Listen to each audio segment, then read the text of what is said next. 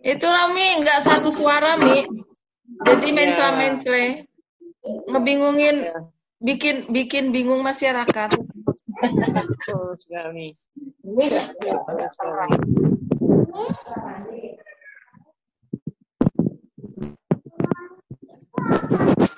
Dengar-dengarnya beberapa hari ini eh, apa namanya yang terdampak corona naik ya, Bu Demi. Oh, kalau di rumah sakit sih di tempat saya kerja sekarang malah eh, tidak ada kasus baru ya Umi ya. Awal-awal aja sampai Iya, tapi eh, sambil di yang datang banyak kan yang parah, lima orang di ICU meninggal semua. Hmm. Tenaga kerjanya 21 orang tertular. Tapi sekarang enggak selama saya jaga tidak ada kasus baru. Mungkin di daerah kali Umi ya sekarang banyak. Ustaz Hafiz sudah tunggu. Mohon maaf ini juga naik lagi. Ustaz Hafiz oh sudah DKI naik ya. dengan Alhamdulillah di tempat saya kerja di rumah sakit Premier semua Eh, eh, pembicaraan kita kita pause nanti kita bisa lanjutkan setelah eh, kita bisa sambung lagi Ustaz sudah bergabung bersama. Nah, mulai ibu-ibu kuduknya. Oke, Pici. Jangan lupa di mute semuanya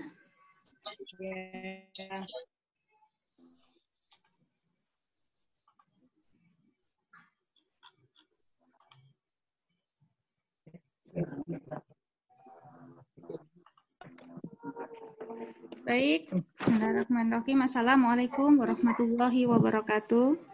Waalaikumsalam warahmatullahi wabarakatuh. Alhamdulillah kita bergabung lagi dalam kajian online yang diselenggarakan oleh Irena Center tafsir tematik Al-Quran yang dibawakan nanti di- oleh Ustadz Kiai Haji Hafiz Abdurrahman. Eh, acara ini diselenggarakan setiap Jumat jam 9 sampai jam 11 insya Allah eh, dengan tema besar Ramadan bulan persiapan menuju kebangkitan Islam. Ustadz sudah hadir bersama kita. Assalamualaikum Ustadz. Waalaikumsalam warahmatullahi wabarakatuh. Dan ada Gimana juga? Umi Irena. Umi, Assalamualaikum. Waalaikumsalam warahmatullahi wabarakatuh. Kerudungnya baru ya Mi. Alhamdulillah tahu aja. Iya, iya, Alhamdulillah.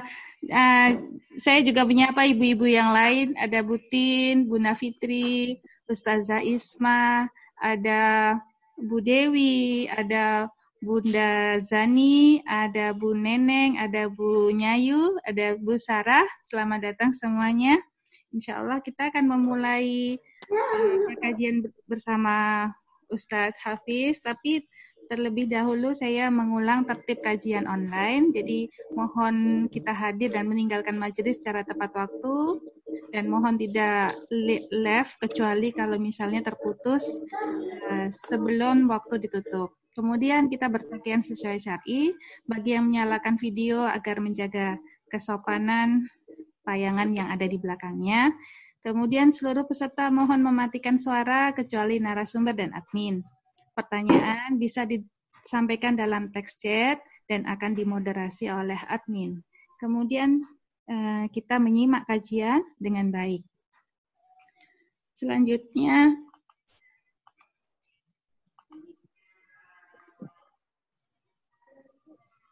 Nah, eh, insya Allah nanti setelah 40 menit kita tidak akan terputus, Ustadz. Alhamdulillah sudah berbayar. Jadi Amin. aman, insya Allah. Dan cuaca di di Sentul ini hari ini cerah, matahari cukup cerah, eh, mendung sedikit. Jadi insya Allah eh, sinyalnya lancar. Baik, eh, mungkin itu mungkin kita bisa mulai. Waktu saya akan berikan kepada Ustadz Hafiz. Kami persilahkan.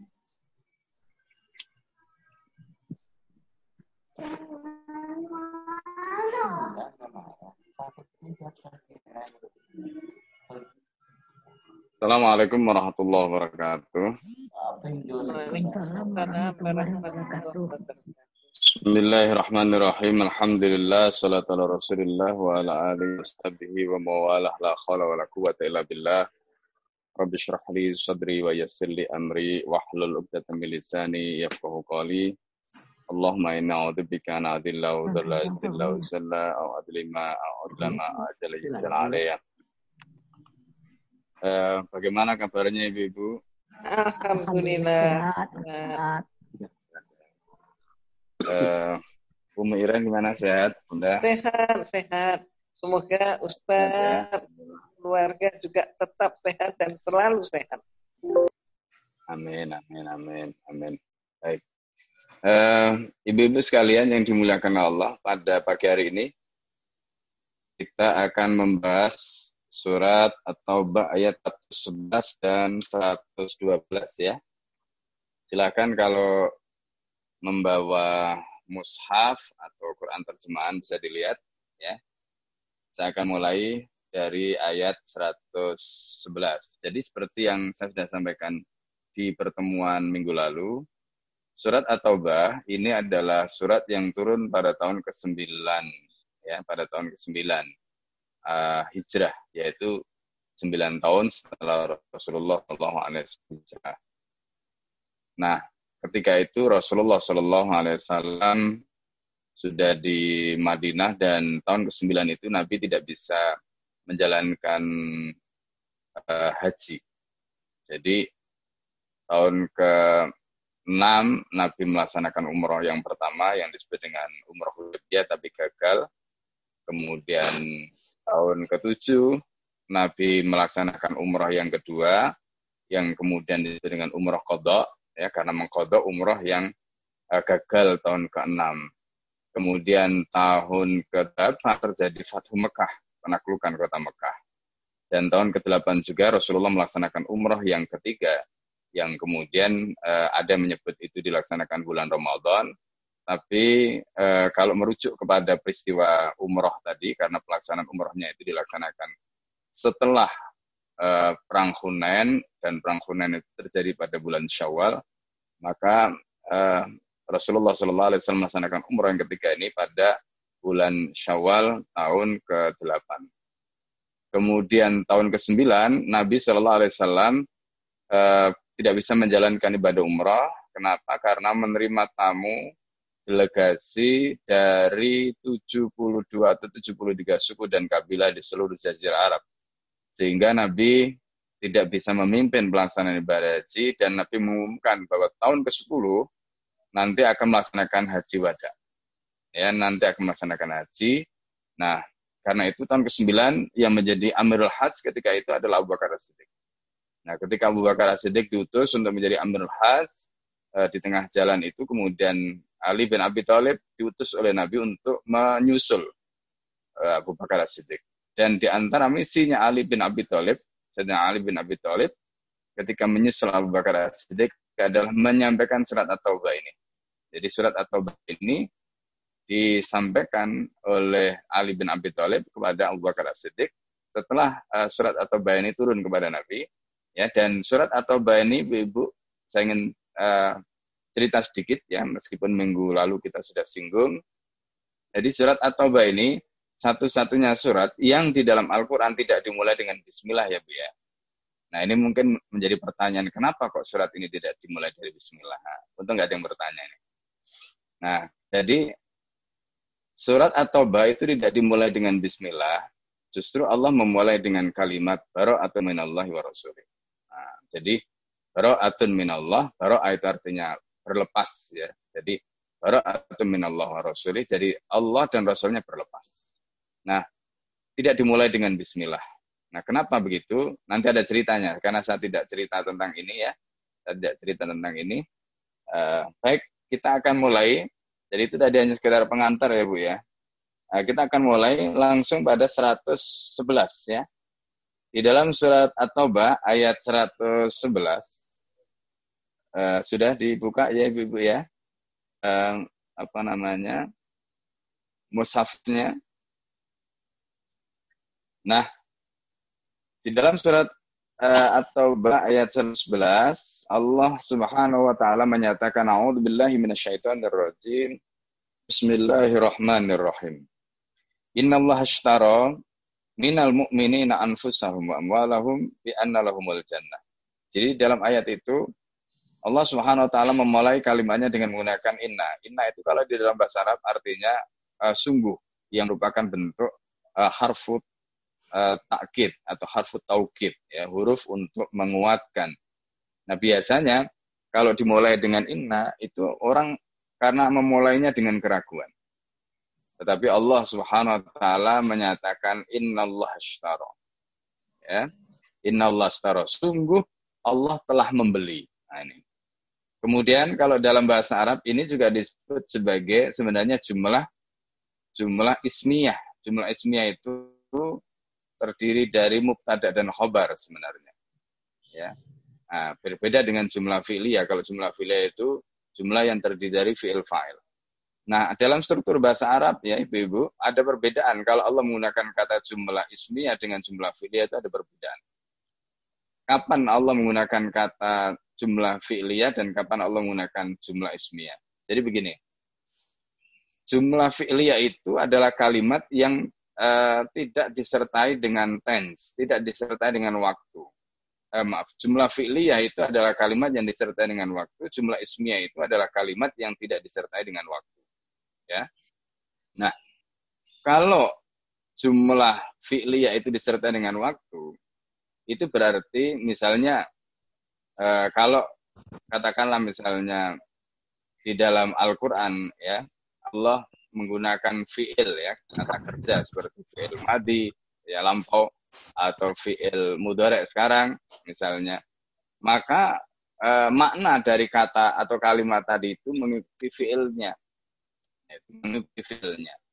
Nah, ini. Nah, mengikuti bentuk kata kerjanya. Nah tetapi ketika jumlah ismiyah atau kalimat nominal itu tidak disertai dengan uh, kata kerja, maknanya apa? Maknanya berarti apa yang dinyatakan Allah itu bersifat permanen, tidak mengenal waktu. Makanya ketika Allah menyatakan alhamdulillahirabbil alamin ya. Alhamdulillahirabbil alamin. Itu artinya apa? Artinya uh, segala puji ya segala puji itu diberikan pada Allah itu sifatnya permanen tidak mengenal waktu beda dengan misalnya kita mengatakan uh, nahmatullah. Hari ini atau sekarang saya memuji Allah. Belum tentu kemarin belum tentu uh, nanti ya misalnya gitu. Itu konteks penggunaan kata ya. nah ayat ini dimulai Allah dengan menggunakan innallah syara ya bentuk strukturnya adalah bentuk uh, struktur kalimat nominal atau uh, jumlah ismiyah ya kalau dalam bahasa uh, nahwunya menunjukkan apa? Menunjukkan bahwa Allah itu secara permanen, nah gitu ya. Itu kalau diartikan. Jadi Allah itu secara permanen telah melakukan jual beli atau telah membeli. Nah, gitu. Allah secara permanen itu telah membeli. Membeli apa? Minal mu'minina dari orang-orang mukmin. Apa yang dibeli dari orang mukmin? Anfusahum. Yang dibeli dari orang mukmin itu anfusahum, jiwa mereka. Yang kedua apa? Wa amwalahum, harta mereka.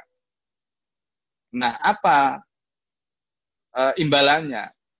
Jadi, apa imbalannya yang dibayarkan oleh Allah kepada orang mukmin tadi setelah orang mukmin itu menjual jiwanya dan orang mukmin itu menjual hartanya kepada Allah. Imbalannya adalah bi annalahum al-jannah.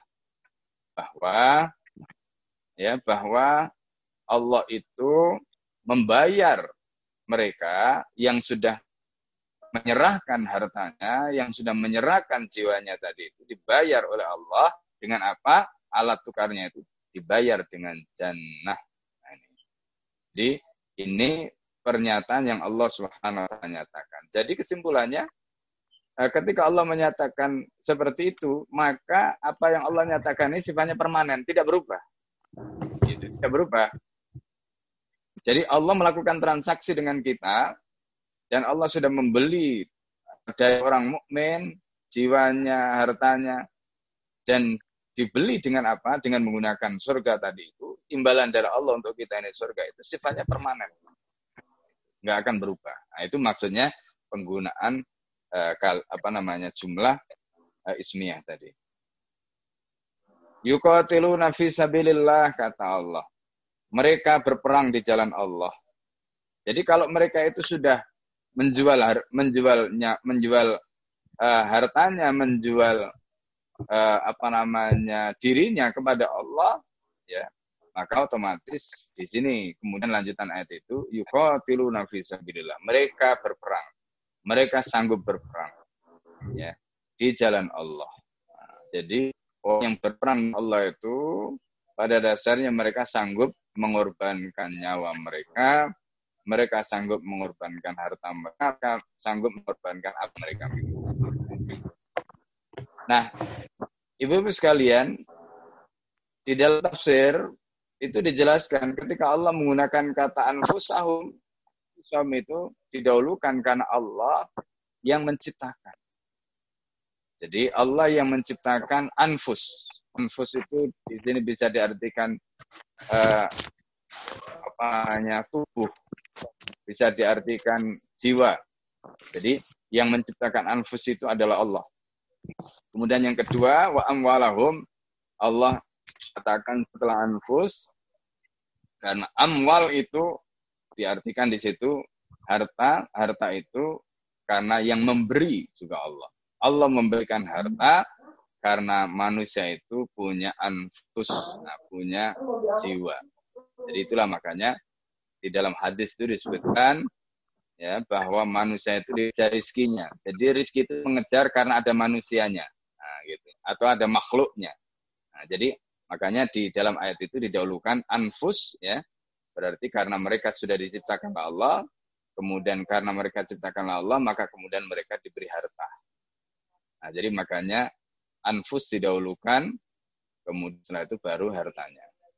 Nah, ini ini maksudnya. Itu menurut pendapat mereka. Fayak tuluna, karena mereka sanggup berperang jalan Allah, maka fayak tuluna, maka mereka membunuh. Membunuh siapa? Al-adu musuh. Kemudian wayuk talun dan mereka pun terbunuh. Dan mereka terbunuh menjadi syahid di medan perang. Maka Allah menyatakan wa dan alaihi itu merupakan janji bagi apa namanya yang menjadi kewajiban Allah hakkan ya dengan sebenar-benarnya fit Taurati di dalam kitab Taurat wal Injili wal Quran.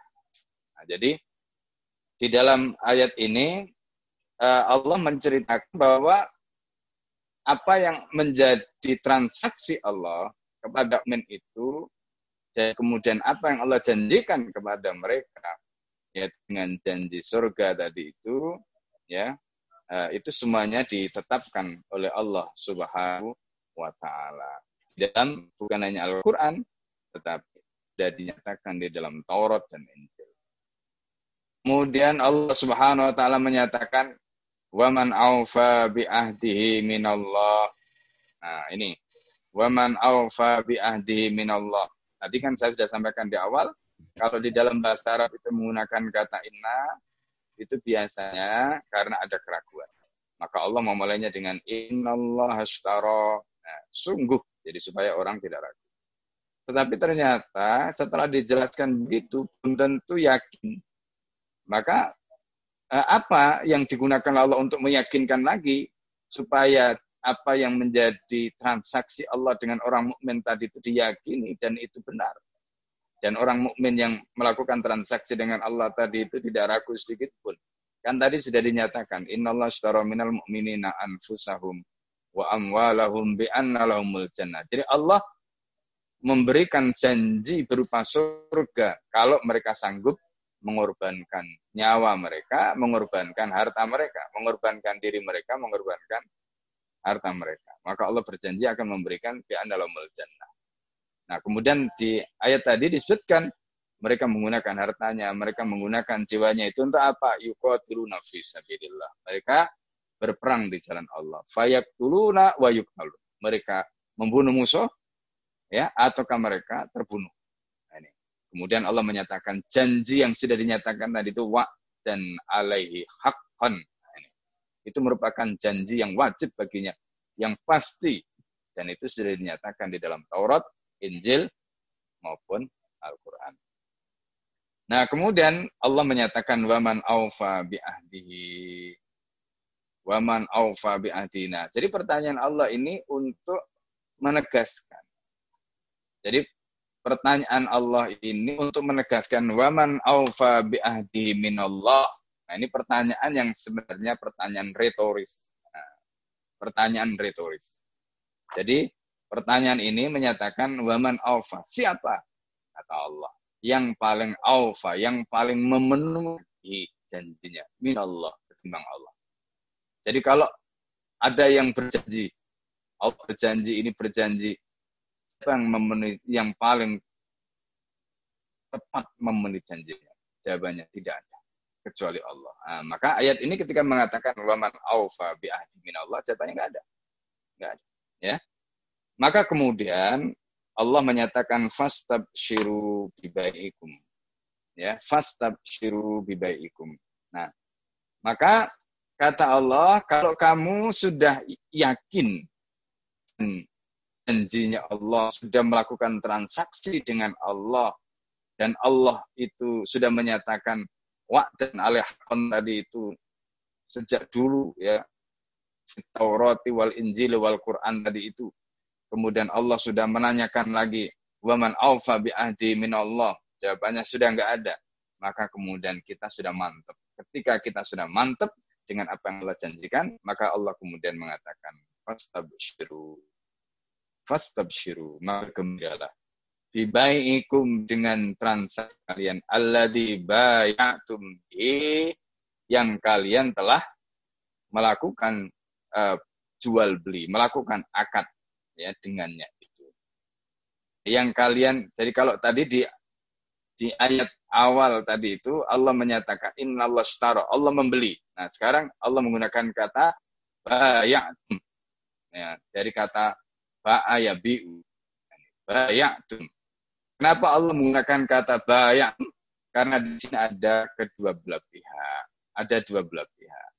Ya, dari kata baya fa'ala. Jadi fa'ala itu kalau dalam bahasa Arab menunjukkan ada dua pihak. Siapa yang menjual? Jawabannya manusia. Ya. Siapa yang membeli? Jawabannya adalah Allah. Nah, ini. Nah, jadi itu yang disebutkan alladzi baya'tum bihi. Jadi ada saling menjual, ya, saling membeli. Jadi kita membeli surga, kemudian kita menjual nyawa kita, menjual harta kita, lalu kemudian Allah menyerahkan Allah membeli nyawa dan harta kita, kemudian dibeli oleh Allah dengan apa? Dengan surga tadi. Maka Allah menggunakan kata bayatum. Karena di sini ada dua pelaku, yaitu kita dengan Allah. Nah, ini. Wadhalika huwal fawzul azim dan itu merupakan kemenangan yang agung. Nah, ini uh, makna dari ayat tadi. Uh, nanti saya akan jelaskan uh, penjelasan detailnya, tapi saya akan langsung masuk di ayat 112 uh, ya. Nah, mengenai ayat 112 ada dua pendapat para ulama mengatakan ayat ini terhubung dengan ayat 111 ya. Tapi ada yang menyatakan ayat ini tidak terhubung dengan ayat 111 ayat ini berdiri sendiri. Nah, di dalam ayat 112 Allah menyatakan at-taibunal abidun. At-taibuna orang-orang yang taubat, ahli taubat. Al-abiduna dan orang-orang yang ahli. Kemudian al-hamiduna dan orang-orang yang senantiasa memuji dan bersyukur. As-saihuna dan orang-orang yang senantiasa uh, bepergian. Saih di sini maknanya kalau konteks dalam hadis itu satu mati al jihad. Ya, orang yang selalu bepergian bukan berarti dia suka melancong, tapi maksudnya sa'ih di sini itu adalah orang bepergian di jalan Allah. Ada yang menafsirkan menuntut ilmu, ada yang menafsirkan jihad karena hadis Rasul mengatakan satu umati al jihad. Melancongnya umatku itu al jihad adalah jihad. Jadi karena dulu generasi awal ini mereka nggak seperti kita, ya pelesiran, ya meskipun sekarang ada istilah uh, apa namanya uh, Islamic travel atau misalnya uh, Islam dan sebagainya. itu intinya berbeda. Jadi kalau dulu mereka melancongnya itu jihad. Jadi jihad uh, maka disebut sa'ihun. Ya, satu ummati al-jihad. Atau kalau ada yang menafsirkan mencari ilmu, masuk akal. Karena memang dulu ulama-ulama itu mencari ilmu itu mereka dengan meninggalkan negerinya. Ya kan, meninggalkan negerinya. Imam Syafi'i misalnya itu lahir di Gaza. Kemudian beliau uh, belajar ya, uh, bahasa Arab itu di uh, wilayah Yordan. Kemudian beliau melanjutkan pelajarannya ke Mekah uh, bersama dengan Ibnu Uyainah. Kemudian setelah dari Mekah ke Madinah berguru kepada Imam Malik. Kemudian setelah itu beliau ke Irak, ya muncullah Qaul Qad. Kemudian setelah itu beliau melakukan rihlah ke Mesir dan akhirnya wafat di Mesir dan muncullah Qaul Jadid. Nah ini. Jadi ini bukti bahwa memang pencari ilmu di masa lalu itu bisa disebut dengan as-saihun. Ibnu Hajar Al-Asqalani juga sama. Ya, beliau uh, keliling mencari ilmu ke sana kemari ke sana kemari. Dan dalam kita coba yang ditulis oleh beliau itu di dalam pengantaran karena beliau keliling sana kemari meninggalkan keluarganya kadang di satu tempat beliau harus menikah lagi terus begitu. Ibnu Hajar sekolah ya. Ini makanya disebut as-saihun. Nah, jadi kalau disebut as-saihun melancong dari maksudnya melancong dalam uh, rangka ketaatan. Melancong dalam rangka visabilillah bisa diartikan dalam konteks berjihad bisa juga diartikan dalam konteks mencari mencari ilmu. Kemudian ar-raki'una, orang yang ruku. As-sajiduna dan orang yang sujud. Al-amiruna bil ma'rufi dan orang-orang yang memerintahkan pada kema'rufan. Wan anil mungkari dan orang-orang yang mencegah dari perkara yang mungkar. Wal hafiduna li hududillah dan orang yang menjaga hukum-hukum Allah. Wa basyiril mu'minin. Kata Allah menutup ayat ini. Kalau tadi di dalam apa namanya uh, surat atau ayat 111 tadi disebutkan fastabshiru bibaikum alladhi bayatum bihi. Nah, di sini Allah menutup dengan kalimat wa basyiril mu'minin. Sampaikanlah kabar gembira kepada orang-orang mukmin. Nah, eh, Ibu sekalian yang dimuliakan Allah, saya akan jelaskan tafsirnya ya. Saya akan jelaskan tafsirnya. Pertama, um, tentang sebab turunnya surat At-Taubah ayat 111. Ya. Nah ini saya akan bacakan uh, at-tafsir uh, dari Mausu atau tafsir Al-Maksur. Ya. Ini ada satu kitab yang ditulis oleh ulama uh, kontemporer, tapi tafsir ini adalah uh, kumpulan dari tafsir-tafsir Al-Maksur. Ya. Nah, jadi ini hasil penelitian terhadap tafsirnya Imam Asyuti Aturul Mansur, tapi sudah di uh, perkaya, ditasreh ya dengan rujukan-rujukan, dengan uh, tarjih hadisnya dan seterusnya, nah, sehingga lebih lebih meyakinkan lagi. Karena di dalam Aturul Mansur itu kitab tafsir Imam Asyuti ya, masih banyak ditemukan hadis-hadis yang lemah, ya, hadis-hadis yang lemah. Nah, termasuk juga adanya Israiliyat ya, di dalam kitabnya Asyuti. Nah, kitab ini ditulis uh, jadi mausu'ah ya mausu'ah tafsir uh, Al-Ma'sur ini ini ditulis selama 10 tahun. Ya, jadi tafsirnya itu ada uh, 20 berapa jilid? 24 ya ada 24 jilid. Baik, saya akan bacakan atau saya akan jelaskan pertama tentang sebab nuzul dari uh, ayat ini. Ya, di dalam riwayat Jabir bin Abdullah disebutkan nazalat hadil ayat ala Rasulullah. Jadi ayat ini turun kepada Rasulullah wa fil masjid ketika itu Rasulullah sedang di masjid. Ya. Jadi ketika itu Rasulullah sedang berada di masjid, kemudian turun ayat ini innallaha ashtara minal mu'minina anfusahum wa amwalahum bi anna lahumul jannah terjadi fakar masih di masjid Nabawi takbir Allahu Akbar. Jadi mereka senang. Kenapa senang sekali? Karena ayat ini luar biasa. Ayat ini adalah ayat yang berisi dari transaksi. transaksi antara Allah dengan hambanya. Dan Allah sudah menyatakan, Inna Allah. Nah, itu. Jadi Allah telah membeli. Dan tadi sudah saya sampaikan, sifatnya permanen. Ya. Nah, kemudian Fa'akbala rajul min antar sani antara faridaihi ala atiki. Faqala ya Rasulullah ana ya. Jadi kemudian laki-laki Ansar ya eh, apa namanya ya ujung eh, surbannya itu diselempangkan begitu ke pundaknya lalu dia eh, menghadap Rasulullah dan bertanya kepada Rasulullah ya Rasulullah apakah ayat ini turun baru saja kalau na'am ya Fakalal ansor, kemudian orang ansor mengatakan, Bayun robihun, ini adalah perdagangan yang menguntungkan, katanya. Karena ayatnya bunyinya seperti itu. Inna Allah shtara minal mu'minina anfusahum wa amwalahum bi anna lahumul jannah. Nah, itu. Ya kan? La nukilu wa la nastaki. Apa katanya? Kalau per, kan biasanya kalau orang itu melakukan transaksi jual beli kalau jual belinya itu tidak menguntungkan, maka mereka membatalkan.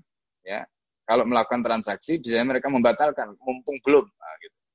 Tapi kata mereka, karena ini adalah be'un robih, ini adalah perniagaan yang menguntungkan, maka kata mereka, la nukilu, kami tidak akan membatalkan. Wala nastakilu, dan kami tidak minta untuk dibatalkan. Maksudnya kami akan pegang betul transaksi ini, karena ini adalah perdagangan yang menguntungkan. Nah, ini kata mereka. Itu riwayat dari Jabir bin Abdullah. Dalam riwayat yang lain dari Muhammad bin Ka'ab al-Qurdi dan yang lain-lain disebutkan kalau mereka mengatakan kalau Abdullah ibn Rawaha. Jadi Abdullah ibn Rawaha berkata li Rasulullah sallallahu alaihi wasallam kepada Rasulullah sallallahu alaihi wasallam, "Ishtarit li rabbika wa li nafsika ma fi'ta." Ya Rasulullah. Ya Rasulullah kata Abdullah bin Rawaha. Buatlah syarat untuk Tuhanmu, untuk dirimu dan untuk dirimu apa saja yang kau inginkan ya Rasulullah. Kemudian Rasulullah menyatakan, Ashtari Rabbi. Aku, ya, aku menyatakan syarat untuk Tuhanku. Anta abuduhu. Agar kamu, jadi syarat-syarat yang harus kalian lakukan. Untuk Tuhan, untuk Allah, untuk Tuhanku itu apa? Hendaknya kamu menyembah Allah. Wala tusyriku bihi. Dan hendaknya kamu tidak menyekutukan Allah dengan apa pun.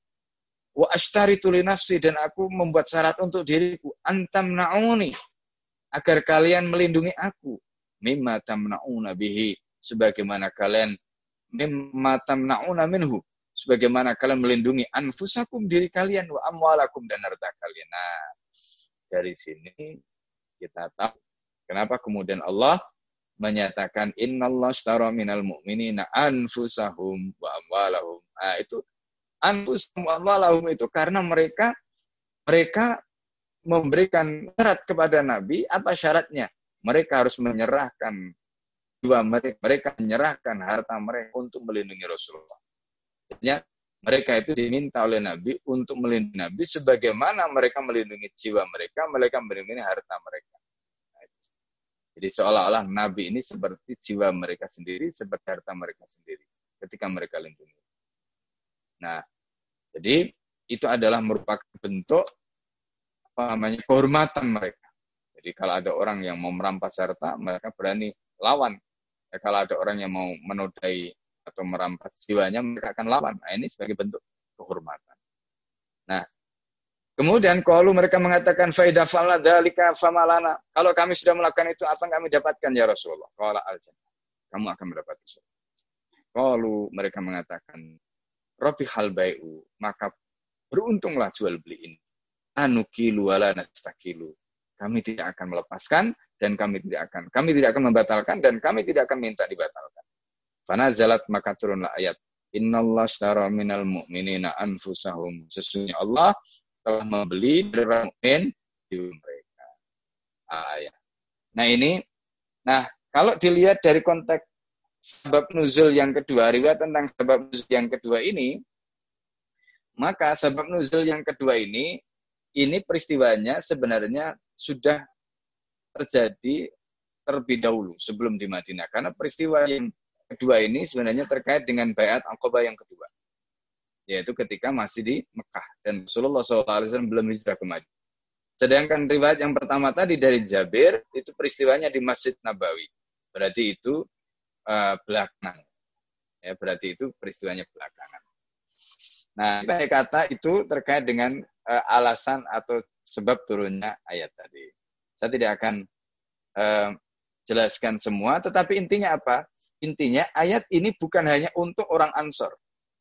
Ya. Ayat ini bukan hanya untuk orang Muhajirin, tetapi ayat ini untuk semua orang mukmin. Nah, karena itu di dalam ayat tadi disebutkan innallaha ashtara minal mu'minin. Nah, jadi tidak dibatasi orang mukminnya orang Ansor saja, dibatasi orang mukminnya itu adalah orang muhajir.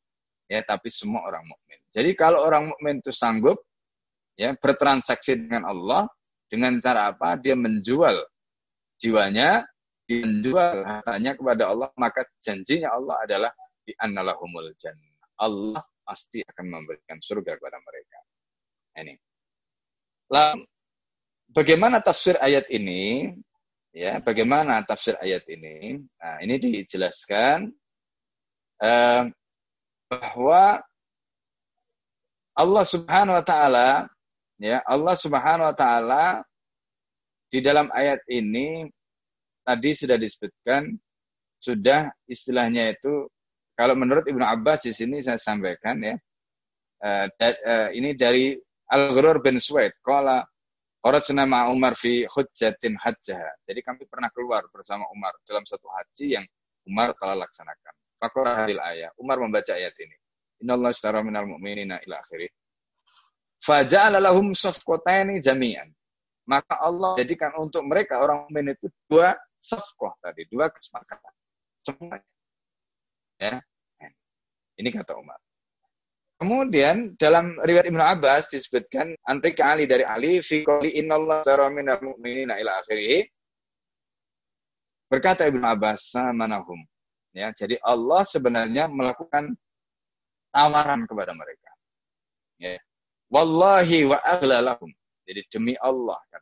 Wa aghla lahum. Jadi Allah memberikan tawaran yang luar biasa tingginya kepada mereka. Subhanallah ya kan mereka memberikan hartanya mereka memberikan jiwanya dan Allah ganti ibu-ibu sekalian yang dimuliakan Allah ya kan? kalau Nabi menceritakan suara trompanya Bilal di surga saja itu masih lebih baik daripada dunia dan seisinya. Dan kita ini kan sekarang, kita ini, jiwa kita, harta kita itu dibandingkan dunia dan seisinya kan nggak ada apa-apanya. Kita ini kan nothing. Harta kita juga nothing. Gitu. Kan? Kalau harta kita dan jiwa kita itu dihargai oleh Allah dengan surga. Padahal kata Nabi, suara terumpanya Bilal di surga itu lebih baik daripada dunia dan seisinya. Padahal kita ini dibandingkan dunia dan seisinya nggak ada apa-apanya. Apa? Berarti Allah membeli harga kita itu itu yang disebutkan Ibnu Abbas tadi aghla dengan harga yang paling tinggi, harga yang sangat tinggi, sangat mahal. Nah, itu maksudnya. Lawang semua terumpanya Bilal saja itu masih lebih baik yang di surga tadi ketimbang dunia dan sisinya sementara kita ini dibandingkan dunia dan sisinya nggak ada apa-apanya kok. Makanya ketika Allah mengatakan kita ini dibeli jiwa kita, harta kita itu dengan surga. Ibn Abbas mengatakan, azlalahum ini adalah merupakan tawaran, ini adalah merupakan harga yang mahal sekali. Ini Nah, maka sekali kalau kita sudah dihargai jiwanya, hartanya oleh Allah dengan harga yang begitu mahal, kemudian kita tidak mau memberikan transaksi itu atau tidak kita tidak deal transaksinya dengan Allah tadi ini bodoh sekali. Nah, ini Ya. Nah, ini pelajaran penting ya Ibu sekalian yang bisa kita ambil dari uh, ayat ini. Nah, kemudian uh, tadi saya sudah jelaskan anfus kenapa didahulukan itu penjelasannya Al Hasan Al Basri ya. Kemudian terkait dengan mukminin tadi itu juga begitu, itu bukan hanya untuk sahabat, tapi itu berlaku untuk semua. Ya, berlaku untuk semua. Nah, itu dijelaskan juga di sini oleh Al-Hasan Al-Basri. Nah, Al-Hasan Al-Basri juga mengatakan sama, bayahu ay samanahum wallahi fa'aglalahum. Kemudian eh, penjelasan yang lainnya disampaikan oleh Qatadah Ibnu Di'amah min tariqi Sa'id qauluhu innallaha ashtara minal mu'minina anfusahum al ayah. Qala maksudnya ayatin apa? Berkala uh, Sa'id ya.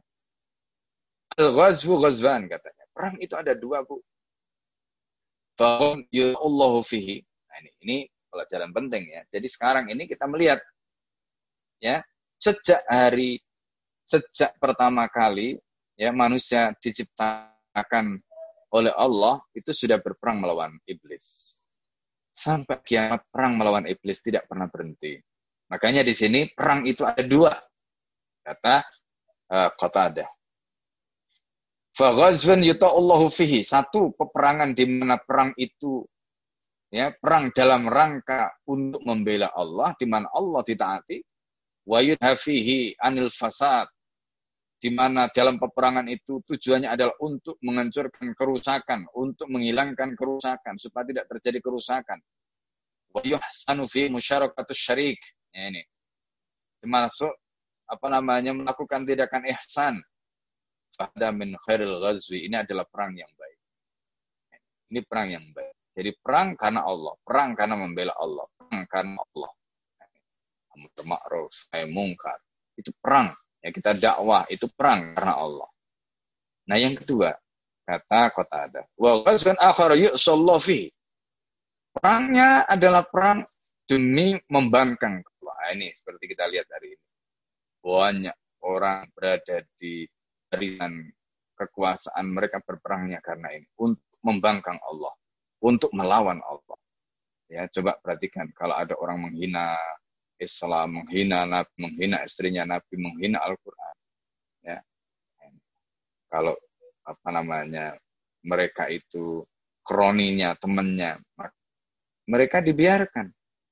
Tapi giliran ada yang dalam tanda petik e, menghina penguasa langsung. Nah, jadi seolah-olah adalah sebenarnya mungkin bukan untuk menghina, tapi uh, apa namanya menasihati ya meskipun mungkin caranya kurang kurang uh, ma'ruf kurang baik. Ya. Jadi ini tipe perang. Jadi ada dua perang. Kata kota ada itu perang karena Allah dan perang karena setan. Jadi perang karena untuk melawan Allah.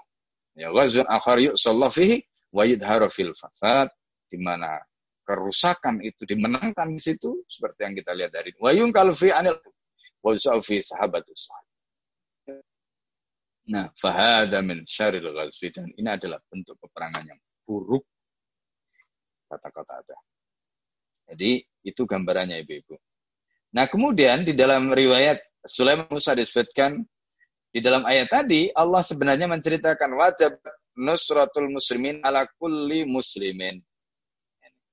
Jadi menolong orang muslim itu wajib bagi setiap orang Islam. Lidukhulihi fil bai'ah allati ishtara Ya, karena orang Islam itu sudah melakukan transaksi. Jadi karena itu orang Muslim itu kalau ada orang Islam yang lain, meskipun itu uh, bukan saudara kandung, meskipun itu beda organisasi, meskipun itu beda negeri, tapi kalau ada orang Islam di mana pun berada, kemudian mereka didolim, mereka seperti misalnya di Igur, kemudian di mana lagi uh, katakanlah uh, Rohingya atau misalnya di Palestina atau di Suriah, ya meskipun kita ini beda beda wilayah, maka mereka itu wajib untuk ditolong.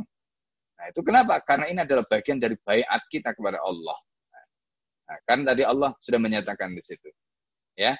Allah sudah menyatakan tadi itu apa?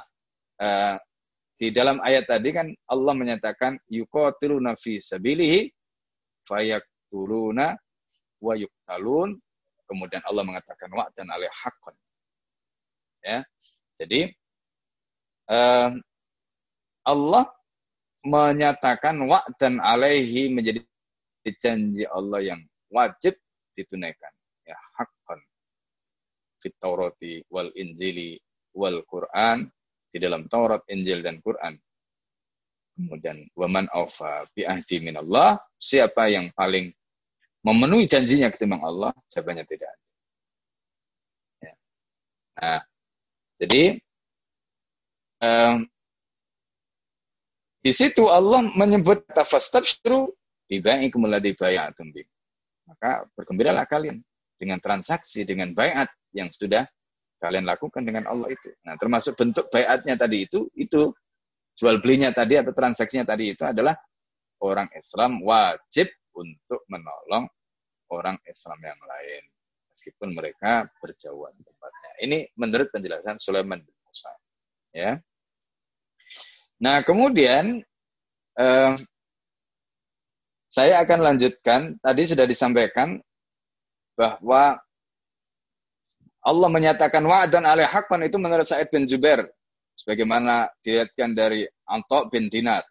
Apa maknanya? Yunjizu mawa'adu minal jannah. Wa'ad alaihi. Maka menjadi janji yang wajib bagi Allah. Haqqan. Ya. Artinya apa? Yunjizu mawa'adu minal jannah. Allah pasti menunaikan janjinya. Yaitu janji akan memberikan surga. Ya, itu tadi. Seperti disebutkan di uh, ayat tadi itu. Ya, Nah, kemudian Al Hasan Al Basri menyatakan bahwa uh, wa'dan alaih hakon aina qala ya fit Taurati. Jadi di mana pernyataan itu yaitu fit Taurati wal Injil wal Quran. Nah, itu terkait dengan janjinya tadi.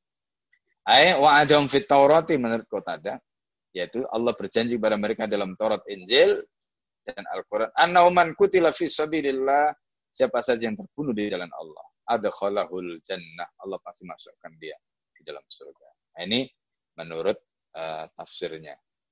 Kemudian waman aufa bi Allah tadi saya sudah sampaikan bagaimana uh, tafsirnya tadi. Jadi Allah memulai dengan pertanyaan retorik waman aufa bi Jadi siapa yang paling memenuhi janjinya ketimbang Allah? Jalannya nggak ada. Ya.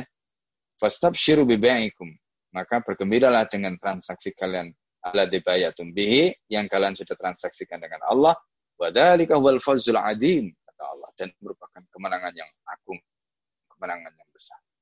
Jadi kalau kita itu bisa melakukan transaksi dengan Allah ini luar biasa ya ini kemenangan yang luar biasa jadi makanya saya selalu mengatakan orang mukmin yang berjuang di jalan Allah itu nggak ada kata kalah ya nggak ada kata rugi nggak ada karena Allah sendiri mengatakan faulaika humul muflihun. Jadi mereka adalah orang yang beruntung, mereka adalah orang yang menang. Di dalam ayat ini Allah juga menyatakan wadalika wal fauz. Fauz itu dari kata faza yafuzu. Fauz, faiz itu orangnya. Apa artinya? Kemenangan. Bahkan Allah menyebut bukan sembarang kemenangan, tapi ini adalah al-fauzul adim. Kemenangan yang agung. Bukan sembarang kemenangan. Kenapa? Karena kita mendapatkan jannah. Ya, kita mendapatkan jannah. Nggak ada lagi harga yang yang lebih mahal daripada surga itu. Apalagi ibu-ibu sekalian, ya. Jadi kalau ditanya, coba kenikmatan apa yang menjadi kenikmatan paling berharga di dalam surga? Dibanding dengan kenikmatan-kenikmatan Enggak ada. Dan di dalam surga itu, kenikmatan yang pertama, karena kita akan dipertemukan dengan Nabi Muhammad SAW. Karena Muhammad ada di surga. Kenikmatan yang kedua, karena kita dijanjikan untuk bisa melihat wajahnya Allah. Allah menyebutkan di dalam melalui lisan Rasulullah SAW dan dalam Al-Quran juga disebutkan. Ya. Jadi eh, apa namanya di dalam Al-Quran itu ada ungkapan ila rabbiha nadirah ila rabbiha nadhirah. Jadi mereka bisa menyaksikan Tuhan. Kemudian di dalam doa yang diajarkan oleh Rasulullah SAW, Rasulullah menyatakan, Allahumma inna nas'al. Ya Allah, hamba memohon kepadamu. Ini doa Rasulullah ya. Ladatan nadri ila Nikmatnya melihat wajah. Wasyauki ila liqa'ika. Dan kerinduan untuk bertemu denganmu ya Allah. Ibu-ibu sekalian, ya, saya ingin cerita, kapan bertemu dengan Allah? Jawabannya ketika mati. Jadi mati itu orang mukmin itu sesuatu yang dirindukan, bukan sesuatu yang ditakutkan. Maka Rasulullah mengajarkan kepada kita doa itu. Allahumma inna nasruka laddatan nadri. Nikmatnya melihat. Ila wajhika wajah. Wajhauki ila likoika. Dan kerinduan untuk bertemu. Karena kita tidak mungkin bisa melihat Allah di surga kalau kita tidak mati yang mati dulu, baru kemudian kita dibangkitkan, kemudian kita di, hidupkan di akhirat nanti, kemudian kita bisa melihat Allah. Nah, ladatan nari jika ini disebutkan kapan itu? Yaitu ketika di dalam surga. Ketika kita di dalam surga sudah mendapatkan surga, nikmat dari puncak kenikmatan itu dalam melihat Allah. Nah, nanti kita bisa ceritakan bagaimana puncak dari puncak nikmat ini, yaitu melihat wajahnya Allah. Begitu melihat wajahnya Allah, semua nikmat yang lain itu hilang. Ya, semua nikmat yang lain itu hilang. Maksudnya sudah nggak ada nilainya sama sekali. Ini ya, ini adalah cerita tentang bagaimana nikmatnya bisa melihat wajahnya Allah Subhanahu wa taala. Jadi karena itu ibu-ibu doa ini harus diucapkan betul ya jadi supaya kita fokus ke sana bagaimana kita rindu bisa bertemu dengan Allah, melihat wajahnya Allah. Ya. Tadi saya sudah sebutkan ya eh, tentang bahwa riwayat yang kedua tadi itu terkait dengan peristiwa Bayat Aqobah. Jadi dengan sebab nuzul itu terkait dengan Bayat Aqobah. Nah, ini juga disebutkan di dalam uh, penjelasan ayat ini uh, terkait dengan Aqobah. Nah, Ibu sekali ada hadis yang terkait dengan itu. Basri di dalam penjelasannya ini menyatakan Allah atau dunia. Allah itu sudah memberikan kepada dunia kata Hasan al Basri. Fashtaril jannah bi. Jadi kamu itu diberi dunia kata Al Hasan al Basri oleh Allah. Ya kan kita diberi dunia, kita dikasih rumah, kita dikasih ya, istri, kita dikasih anak, kita kasih ini. Kemudian fashtaril jannah maka belilah surga itu dibagi dengan sebagian dunia. Yang diminta oleh Allah itu cuma sebagian saja apa? Amwalahum wa anfusahum tadi. Jiwamu dan hartamu. Ini berarti bibadi Itu maksud. Kemudian dari Wasil bin Sa'ib ar-Rokashi, kalau Sa'alin Atta bin Abi Robah, aku ditanya oleh Atta bin Abi Robah, ayu dabatin alaika maktubah. Ya, apa tunggangan yang alaika maktubah? kultu faros. Jadi apa tunggangan? Maksudnya tunggangan yang biasa, tunggangan yang uh, istilahnya sudah biasa, ya, yang uh, sangat apa, nyaman lah bagi kamu. Fakultu faros, kuda. Wala tilkal al qaswa minal Jadi itu adalah merupakan al al qaswa. Jadi tujuan dari pahala yangnya kalau kita bicara tentang sebagian dunia yang diminta itu hanya harta tadi, harta yang harta yang berharga yang diminta. Kemudian Rasulullah Shallallahu Alaihi Wasallam menceritakan, "Qala alatul habatillah." Apa kalian ingin aku tunjukkan hamba Allah yang paling dicintai oleh Allah? Ba'dan nabi wa siddiqin wa syuhada. Setelah para nabi, orang-orang jujur dan syuhada. Qala. Maka kemudian berkata Rasulullah atau bersabda Rasulullah sallallahu alaihi wasallam, "Abdun mu'minun mu'taqalun ramhahu ala farasihi. Seorang hamba yang beriman pada Allah. Yang tombaknya itu apa namanya digantungkan di atas kudanya. Yamilu bin nu'asu yaminan wa shimalan. Dia naik kuda untuk berperang di jalan Allah. Kemudian dia ngantuk ya. Sehingga akhirnya dia tubuhnya goyang ke kanan, goyang ke kiri. Fi sabilillah Allah. Orang itu dalam keadaan seperti itu, astaghfirullah ya, yastaghfir rahmana maka dia meminta ampunan kepada Ar-Rahman. Wajal anas syaitan dan dia melaknat syaitan. Qala wa tuftah abwab sama ya. Dan pintu-pintu langit dibuka. Fayaqulullahu li malaikatihi. Maka kemudian Allah berfirman pada malaikat. Apa kata Allah? Unduru ila abdi. Wahai malaikat lihat itu hambaku. Qala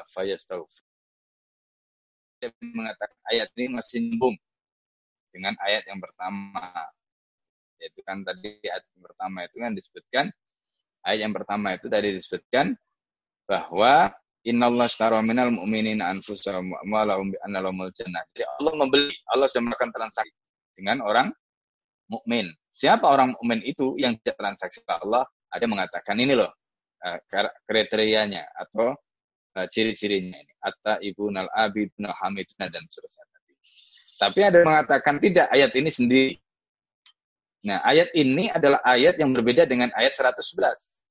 Ayat 111 itu ayat yang cerita tentang orang mukmin yang berjihad, sedangkan ayat ini adalah ayat yang sebenarnya sama dalam pengertian mereka juga mendapatkan janji dari Allah mereka juga melakukan transaksi dengan Allah, di mana mereka itu akan mendapatkan surganya Allah, tetapi mereka tidak mendapatkan itu melalui jalur jihad. Nah, kalau yang 111 itu melalui jalur jihad, nah kalau ini jalur non jihad. Nah, kalau jalur non jihad ini panjang. Nah, ini panjang jalurnya. Apa kriterianya? Nah, ini maksudnya. Jalurnya non jihad. Atta ibuna, dia harus bertobat kepada Allah.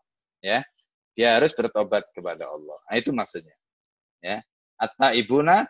Nah, kemudian uh, apa atta ibuna di situ dijelaskan di situ yaitu orang yang tobat minasyirki wa dunub, tobat dari syirik, tobat dari dosa. Itu menurut Ad-Dhahak bin Muzahim. Kemudian menurut Anak Hasan Al-Basri apa tabu tabu minasyirki wa baru minan nifaq. Nah, ini. Tobat dari syirik dan mereka barik artinya bebas dari sifat munafik tobatnya bukannya dari syirik, tapi tobat dari sifat kemunafikan. Nah, ini. Itu baru bisa disebut at-taibun. Kemudian dari kota Da bin Da'amah menyatakan alladzina tabu minasyirki walam yunafiku fil Islam. Mereka yang tobat dari syirik dan mereka tidak munafik. Jadi intinya kalau kita lihat penjelasannya tadi, at-taibuna itu tiga. Tobat dari syirik, tobat dari munafik, dan tobat dari dosa. Nah, ya, itu intinya. Kemudian ditambah mereka sumalam utuh, mereka tidak balik lagi kalau tobat. Makanya syaratnya tobat itu menurut Imam Al-Ghazali ada tiga, Bu.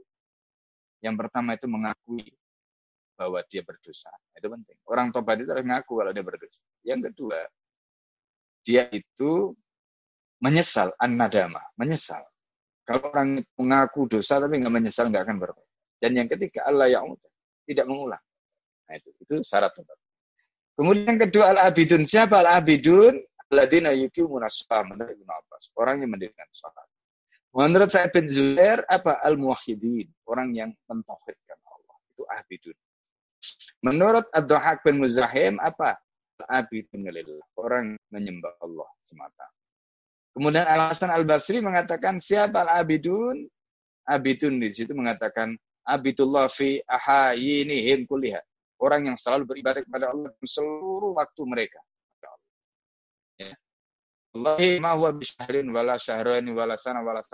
Jadi bukan hanya sebulan, dua bulan, setahun, dua tahun, tapi seluruh umurnya digunakan beribadah. Ini yang jalur yang kedua tadi. Yaitu jalur menjihad. Yaitu at-taibunal abidun. Kemudian ada juga mengatakan seperti pendapat kota ada yang lain, yaitu komun akhodu min abdanin fi laili manaharim, orang yang menggunakan badannya siang malam untuk barang. Makanya Imam misalnya itu ahli ibadah, ahli ilmu. Ibadahnya itu kalau malam bu, itu konon sampai seribu rakaat sholatnya. Nabi itu kalau malam sholat sampai kakinya bengkak, ya kan? Kakinya, telapak kakinya sampai bengkak, sampai apa namanya retak-retak. Kemudian berikutnya Alhamidun siapa Alhamidun menurut Al Hasan Al Basri Alhamidun itu yahmadul yahmadunallah ala kulli hal. Orang yang selalu memuji Allah dalam segala keadaan fisar Nah ini ini yang susah. Kita itu yang sekali yang yang kalau dapat serok, dapat kesenangan kita memuji Allah alhamdulillah baru dapat jarang di antara kita yang memuji Allah ketika kita dalam kondisi susah. Ya susah. Nah, jadi makanya Bagaimana caranya supaya kita bisa memuji Allah dalam keadaan syarat dan dorok, dalam keadaan susah, dalam keadaan senang? Kuncinya husnudun. Orang itu kalau bisa husnudun, berbaik sangka kepada Allah, dia tidak akan pernah tidak memuji Allah. Dalam keadaan susah, dalam keadaan dia selalu memuji Allah. Misalnya kayak sekarang kita ini, dalam kondisi pandemi kayak begini, kita harus memuji Allah. Ya, kita husnudun pada Allah. Di balik semuanya ini ada kebaikan apa?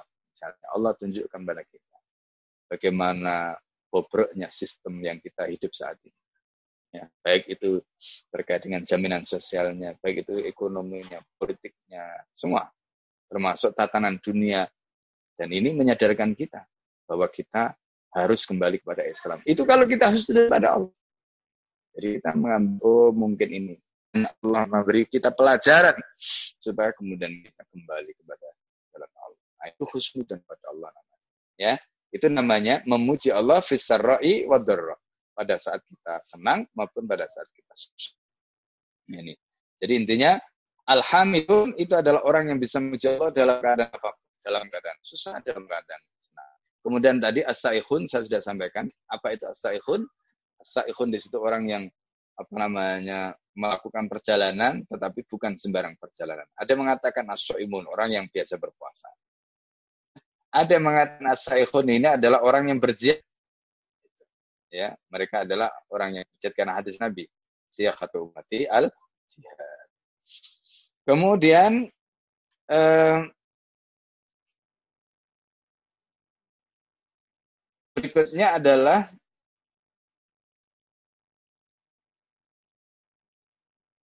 eh, Ar-Raki'un ya. Jadi Ar-Raki'un. Siapa Ar-Raki'un? Di sini dijelaskan. Ar-Raki'un itu maksudnya adalah orang yang ruku di dalam sholat. Itu menurut Sa'id bin Jubair. Kemudian Al-Hasan Al-Basri, Ar-Raki'un As-Sajidun, itu apa? Fis sholawatil mafruḍah. Jadi orang yang sholat fardu. Orang yang ruku dan sujud pada saat sholat fardu. Kemudian kota ada bin Du'amah mengatakan, Dzukirolana Kata asajid itu disebutkan pada kami anak akrab ma yakunul abdu fi sujudi. Nah ini beliau menjelaskan. Jadi Bu, tempat yang paling dekat kita dengan Allah itu adalah pada saat sujud. Makanya kalau berdoa itu pada saat sujud. Ya. Apalagi ini misalnya hari Jumat ya kan. Hari Jumat ini hari yang Masya Allah mustajab. Ya. Nah, waktu yang mustajab itu adalah waktu setelah uh, asar sampai maghrib. Jadi karena itu kalau sholat asar, ini kan waktu habis asar maghrib ini kan waktu mustajab. Kemudian ditambah dengan waktu sujud. Jadi waktu sujudnya berdoa kepada Allah. Itu termasuk uh, as-sajidun. Ya. Jadi kita memanfaatkan momentum itu untuk membaca Allah, mengetuk pintunya Allah. Semakin banyak kita mengetuk pintunya Allah, insya Allah Allah akan berikan yang terbaik. Ya, kita nggak boleh apa namanya iri atau hasad dengan orang lain. Ya, kita nggak boleh iri atau hasad dengan orang lain. Allah memberikan yang terbaik untuk kita. Belum tentu kita diberikan kepada orang lain. Ya, yang diberikan pada orang lain menurut kita itu baik belum tentu baik untuk. Tapi apa yang Allah berikan pada kita itu pasti yang terbaik. Itu khusnudan kita kepada Allah. Karena itu, kalau kita merasa belum baik menurut ukuran kita, minta kepada Allah pada saat kita tadi itu sujud, pada saat kita uh, di waktu-waktu mustajab. Kemudian Um, yang berikutnya adalah al-amiru bil ma'ruf wa nahun Siapa amir bil ma'ruf wa nahun Orang melakukan amar ma'ruf dan munkar. Orang yang berdakwah di jalan Allah.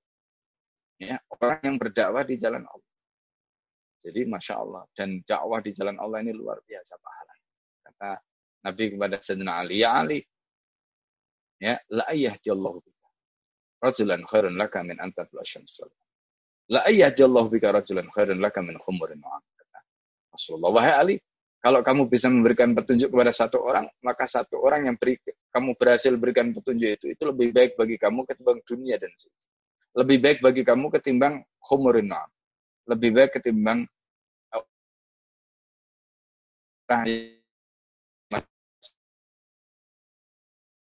jadi di sini apa tunggangannya atau atau Lamborghini gitu. Itu yang disebutkan oleh Nabi. Lebih baik dibanding dengan apa namanya Lamborghini dan lain-lain. Itu orang yang melakukan amar ma'ruf dan nahi mungkar. Kemudian al-hafiduna li hududillah, siapa mereka? Itu orang yang al-qa'imina ala ta'atillah menurut Abdullah bin Abbas. Orang yang taat pada Allah, orang yang betul-betul terikat dengan hukum Allah itu namanya al-hafiduna li hududillah. Nah, jadi ini ini pentingnya takwa. Nah, dan Ramadan ini ibu-ibu sekalian membentuk takwa. Supaya apa? Supaya kita ini bisa al-hafiduna li. Kita bisa betul-betul berada di dalam garis ketaatan pada Allah. Dan kalau kita berada dalam garis ketaatan pada Allah, maka tadi disebutkan al-ghazwu ghazwani. Perang itu ada dua. Dan semoga kita masuk dalam kategori al-ghazwu ya fi khairin, perang dalam kebaikan. Karena kita berada di dalam baris ketaatan pada Allah Subhanahu Ini penting. Ya. Uh, kemudian yang terakhir wabasyiril mukminin dan sampaikanlah kabar gembira kepada orang mukmin eh al mutasaddiqina bima wa'adallah fi hadil ayat. Oh yang orang yang membenarkan apa yang Allah janjikan di dalam ayat ini. Dan ini kalau merujuk kepada ayat sebelumnya tadi berarti orang mukmin yang mendapatkan ini ya predikat tadi dia berhak mendapatkan surga tapi jalurnya bukan jalur jihad. Nah, 111 tadi itu adalah jalurnya jihad, 112 ini adalah jalur non jihad.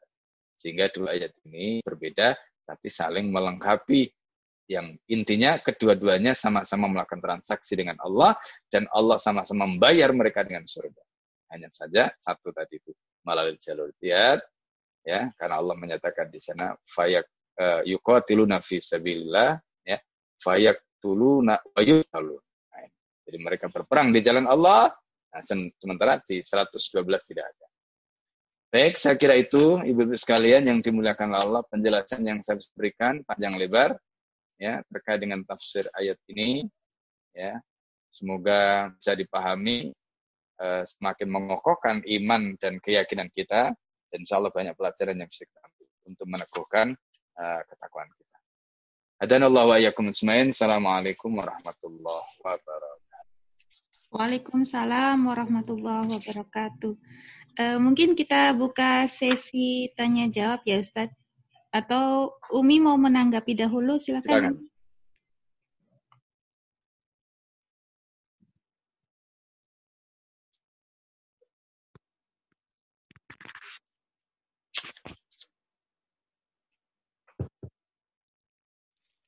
Umi, insya Allah uh, nanti aja. Uh, Umi ingin mendengar suara ibu dulu.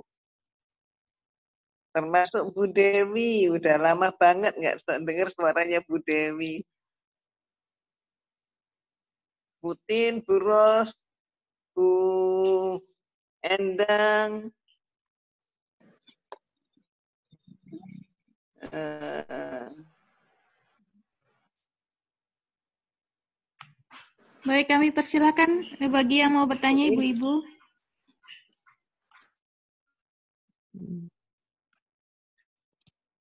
Hmm.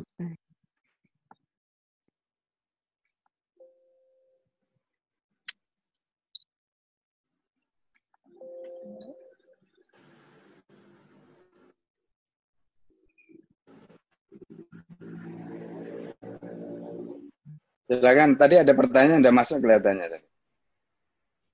Di chat tadi.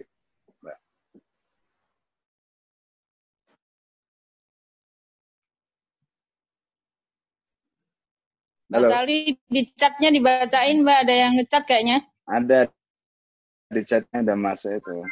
Mbak Sali.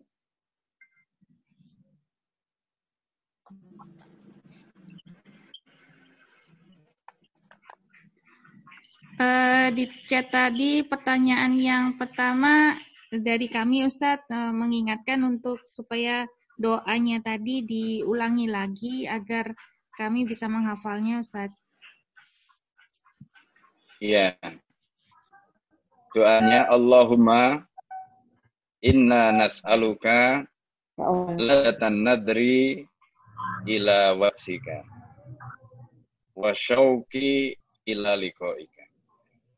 Allahumma hmm. inna nas'aluka ladzatan nadri ila wajhika wa syauqi ila liqa'ika. Jadi ya Allah, hamba memohon kepadamu kenikmatan untuk melihat wajahmu dan kerinduan untuk bertemu dengan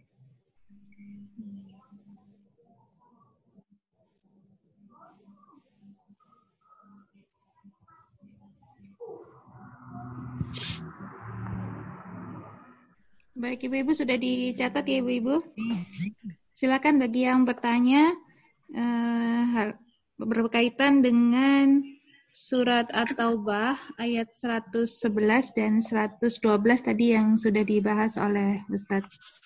Kami persilahkan mungkin ada yang bertanya.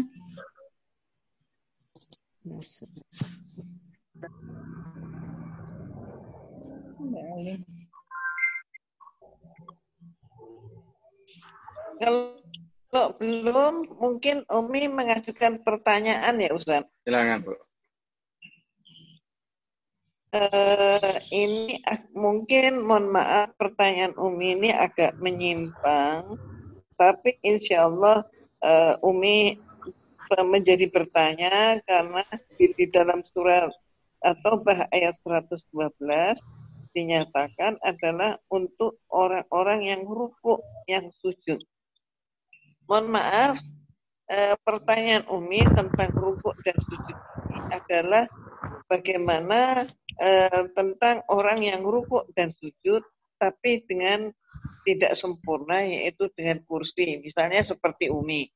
Apakah kemudian benar ada pendapat yang mengatakan bahwa eh, nilai daripada orang yang yang dengan kursi berarti nilai sholatnya itu adalah separuh tidak penuh tapi saja nilainya apakah demikian Ustaz?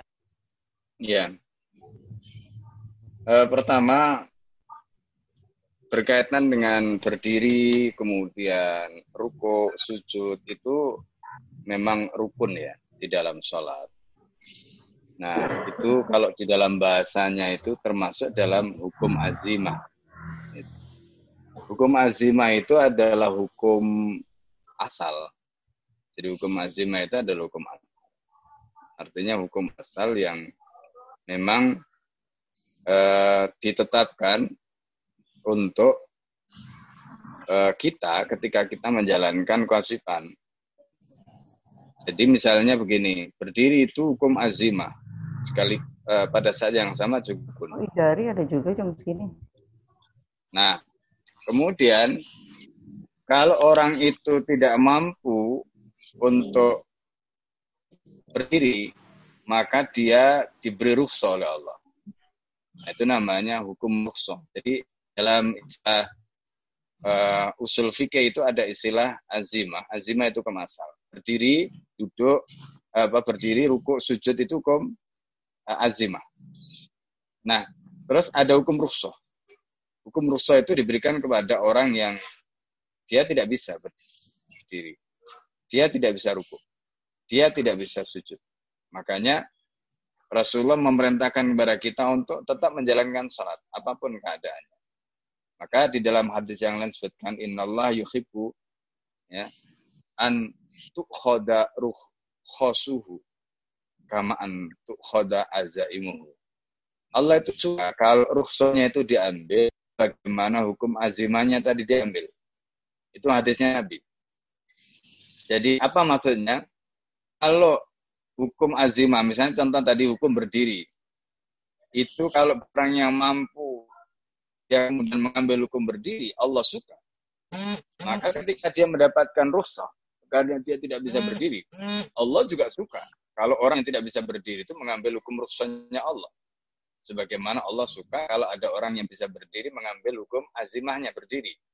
Bisa berdiri tidak boleh mengambil hukum rukhsah karena dia bisa berdiri. Nah, itu. Nah, jadi dari sini kita bisa jelaskan bahwa uh, intinya adalah semua itu rusuh. Jadi bagi misalnya Bu Bunda yang katakanlah misalnya kesulitan untuk uh, rukuk dengan sempurna atau berdiri karena mungkin apa namanya mengalami pengapuran dan sebagainya sehingga harus duduk katakanlah begitu karena faktor usia maka ini bagian dari rusuh dan seperti dalam hadis tadi itu disebutkan innallaha yuhibbu an tu'khadha rukhasuhu kama yuhibbu an tu'khadha azaimuhu. Jadi Allah itu suka kalau rukhsahnya diambil sebagaimana uh, hukum azimahnya tadi diambil. Nah itu. Yang kedua, uh, Rasulullah ketika dalam kondisi sakit, Rasulullah ketika dalam kondisi sakit, begitu ada sholat jamaah di Masjid Nabawi itu senang sekali. Ya, karena Rasulullah itu disebutkan dalam hadis Nabi wajilatis salatu qurratain. Salat itu dijadikan oleh Allah sebagai qurratain. Jadi sebagai apa namanya kegembiraan yang luar biasa. Nah ini. Jadi Nabi itu kalau gelisah, kalau apa, sholat. Kalau ada orang sholat, senang sekali Rasulullah. Nah, ketika Rasulullah itu sakit, Rasulullah begitu ada Abu Bakar mengimami sholat pada salat jamaah di Masjid Nabawi itu, Rasulullah langsung minta dipapah. Dan sholat sambil duduk. Jadi Rasulullah sholat sambil duduk. Nah, jadi itu bukti bahwa sebenarnya rukhsah itu juga diambil oleh Nabi ketika Rasulullah SAW sakit.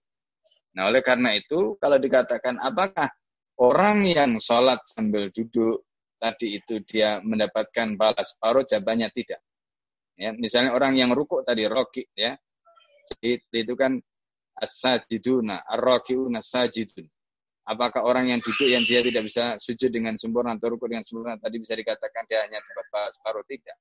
Karena dia ya menjalankan apa yang menjadi rukhsah dari Allah SWT. Nah, gitu Bu. Ya. Alhamdulillah, terima kasih Ustaz. Lega hati saya. Ya, monggo silakan kalau ada yang lain. Silakan Ibu yang lain mungkin ada yang mau bertanya.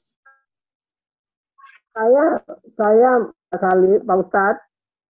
Ya, monggo Bu, silakan. Iya, ini uh, cuma memakai kalimat yang sama bahwa kita jual di dengan Allah, tapi di ayat lain ada kan jangan engkau berjual beli dengan ayat Allah dengan harga murah. yeah. Gitu. Nah ini pernah pernah ada beberapa ustad lah, bahkan tapi yang masih junior.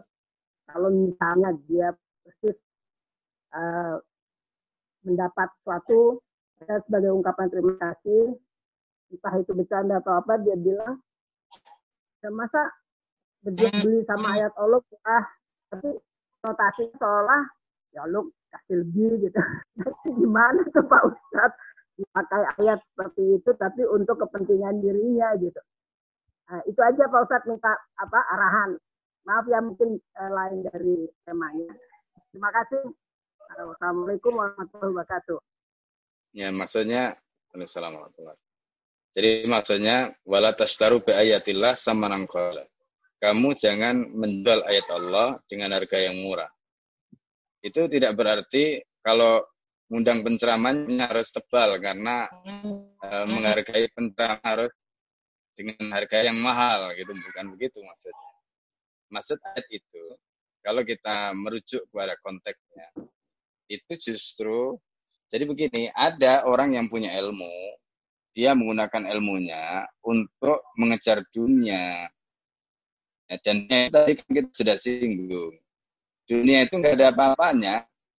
Dunia itu kecil. Ya kan? Nah, makanya ketika dia sanggup mengorbankan akhiratnya untuk mengejar dunia, itu berarti dia menjual ayat Allah yang seharusnya harganya itu adalah jannah, harganya itu adalah kenikmatan di akhirat dia jual dengan harga yang murah, dengan dapat kursi, dengan dapat jabatan, dengan dapat ah, itu maksudnya. Seberapapun eh, transaksi di dunia yang diberikan un untuk tadi itu nggak ada artinya. Jadi misalnya ada orang disuruh mengeluarkan fatwa, dibayar, nih Pak Kiai, tolong buatkan fatwa ada uang sekian, 100 juta, sekian miliar, sekian triliun, itu nggak artinya uang segitu ada artinya. Gitu loh. Itu yang dimaksud wala tasharu di ayatillahi sama qalila. Kamu jangan membeli atau menjual ayat Allah itu dengan harga yang murah. Karena uh, konteks ayat Allah tadi itu terkait dengan uh, Islam, dengan jannah, dengan akhirat itu. Itu nggak bisa diukur dengan dunia. Makanya tidak boleh menggunakan ayat-ayat itu dimanipulasi untuk kepentingan. Baik Pak Ustadz, terima kasih banyak pencerahan ya. Iya Bu, sama-sama. Mungkin ibu-ibu yang lain ada yang mau bertanya, silakan.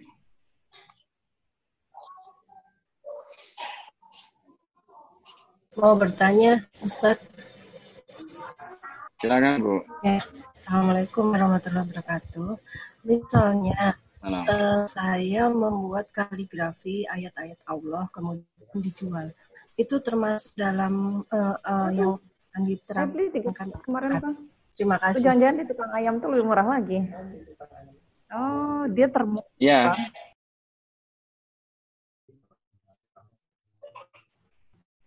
Iya, pakai duit itu dulu berarti. Ini Bu teman tolong Mbak Sally di unmute dulu. Baik Ustaz, mohon maaf tadi Ya. ada yang kelewatan di unmute. Kami persilakan ibu-ibu yang lain mungkin jika masih ada pertanyaan. Tadi saya belum jawab ya eh, terkait dengan pertanyaan tentang kaligrafi tadi. Jadi itu tidak termasuk ya Bu ya. Jadi kalau misalnya ada orang buat kaligrafi, kemudian dia jual hasil kaligrafinya tadi, nggak apa-apa. Ya nggak apa-apa. Itu tidak termasuk dalam kategori wa yastaru bi ayatillah sama qalila. Ya. Itu menjual lukisan ya kan? Boleh. Ya. Mau dihargai berapapun boleh, mau dikasihkan percuma juga boleh, nggak ada masalah.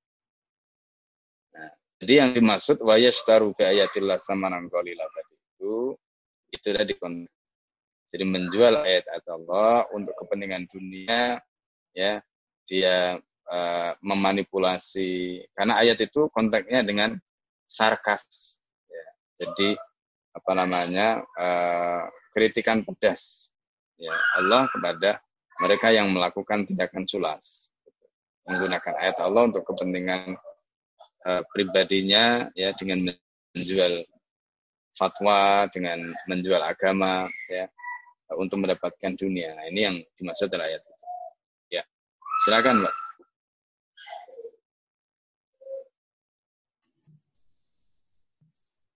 Baik, kami persilakan ibu-ibu yang mau bertanya.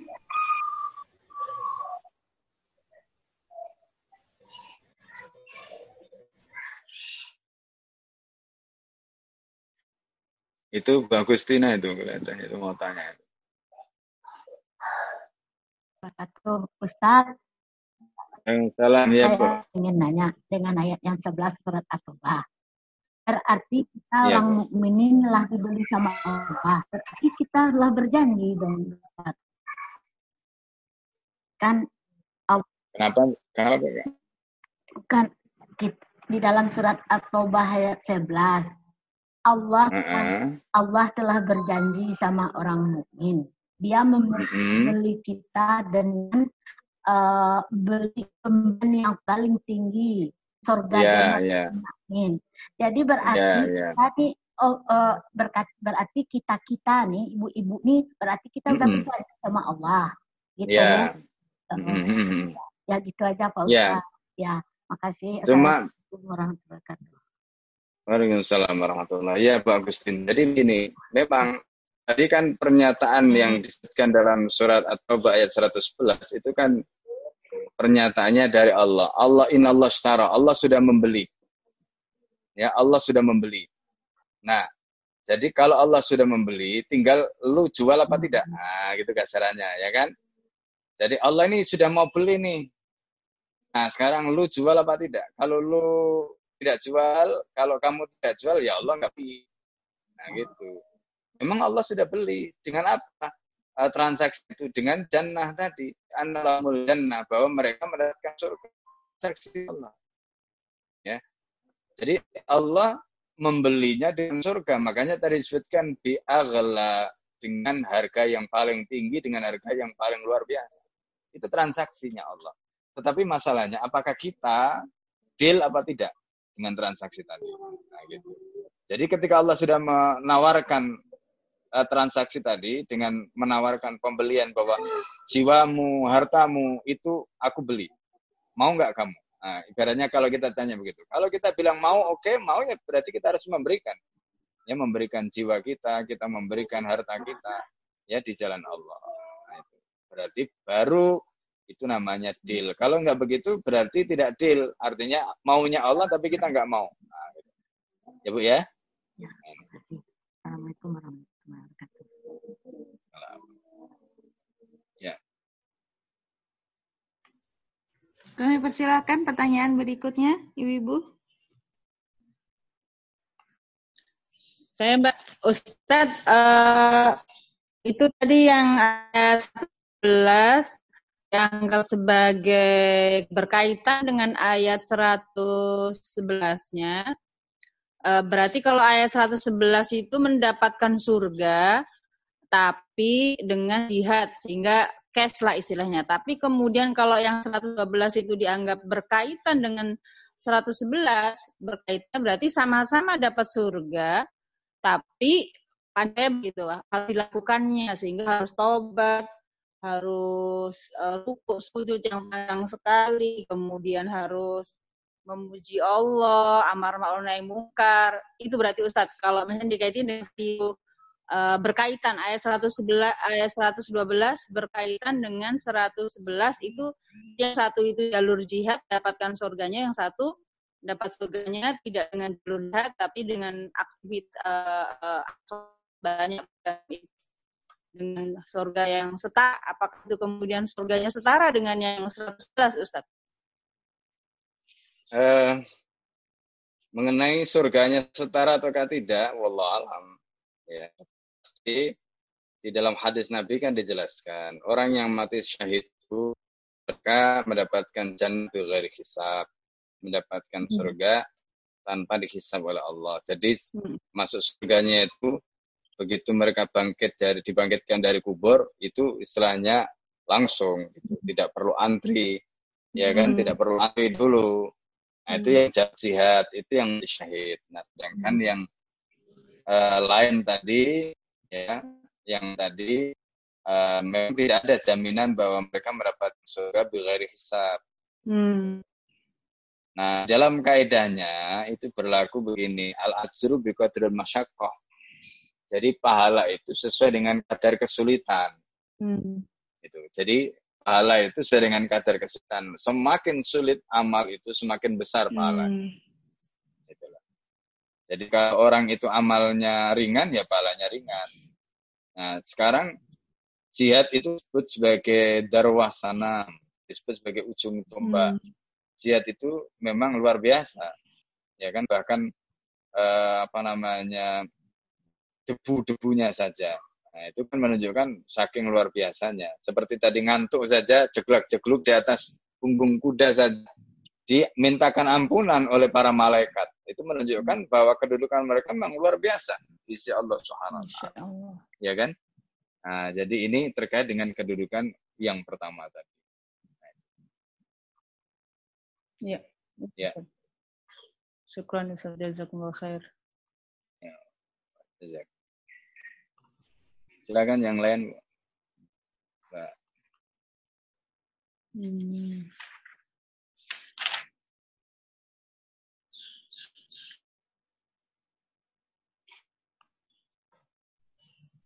Baik Ibu, dipersilahkan Ibu yang masih mau bertanya.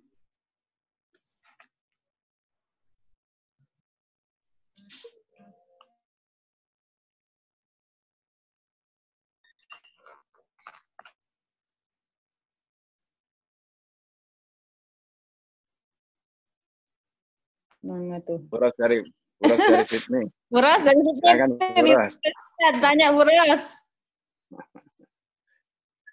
Eh, dibuka suara, buka. Suara, suaranya suara, nggak masuk, suaranya masuk. Suaranya Buros dibuka, Mbak. Mbak. Ah. Uh, uh, uh, Ibu ada janji sama uh, orang jam jam setengah dua, jadi mau berangkat sekarang. Tapi dengan oh, terus iya. kok. ya. ya, ya Bu. Uh, uh. Mm -hmm. Maaf ya Pak ya. Ustadz ya, salam ya. Salam ya, sama-sama. Salam. Ya. Salam ke Mas Hakim. Salam ke Mas Hakim. Iya, iya.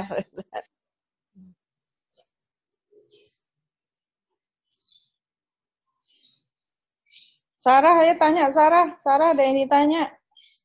Ibu Nina. Alicia Putri. Assalamualaikum. Ustaz Sarah mau tanya. Iya, silakan, Mbak. Uh, Terima kasih tadi penjelasannya Ustaz sangat menyentuh. Tapi tadi di awal-awal Ustaz menjelaskan tentang baroah itu ya Ustaz. Hmm. Uh, Allah berlep, Allah dan Rasulnya berlepas. Mohon dijelaskan. Jadi pengen dengar dari penjelasan Ustaz. Terima kasih sebelumnya. Assalamualaikum warahmatullahi wabarakatuh. Assalamualaikum warahmatullahi wabarakatuh. Ya. baroah Ustaz ya. Ya, baik. Jadi begini, uh, kebiasaan uh, orang Arab ketika mereka melakukan perjanjian itu kan mereka selalu menyebut ya. Jadi misalnya uh, asma Allah ya. Itu mereka sebut dalam perjanjian-perjanjian mereka. Makanya eh, di dalam Al-Quran itu dimulai dengan Bismillah dengan menyebut asma Allah. Nah, surat At-Taubah ini adalah surat yang turun pada tahun ke-9 setelah penaklukan kota Mekah. Pada saat penaklukan kota Mekah itu berhala-berhala itu belum dihancurkan. Ya, berhala-berhala itu belum dihancurkan ketika itu. Nah, karena itu eh, artinya itu masih ditolerir ya. Ketika dia belum dianjurkan berarti masih ditolerir. Meskipun Mekah itu sudah ditakluk. Nah, kemudian eh, setelah turun surat eh, Baro'ah, di mana atau surat At-Taubah ya, disebut Baro'ah karena dimulai dengan Baro'ah atau minallah tadi itu. Nah, jadi setelah turun surat Baro'ah, maka Baro'ah itu tidak dimulai dengan Bismillah karena perjanjian yang atau apa menjadi komitmen sebelumnya, toleransi-toleransi yang diberikan sebelumnya dengan mentolerir adanya berhala macam-macam tadi dibiarkan itu sudah nggak berlaku lagi. Nah, biasanya mereka untuk melepaskan komitmen atau perjanjian itu, maka mereka tidak akan menyebut Bismillah ya karena memang ibaratnya perjanjiannya itu udah lewat ya kemudian kan Bismillah itu kan biasanya di awal. Nah ini kan eh, ini udah lewat perjanjiannya ini.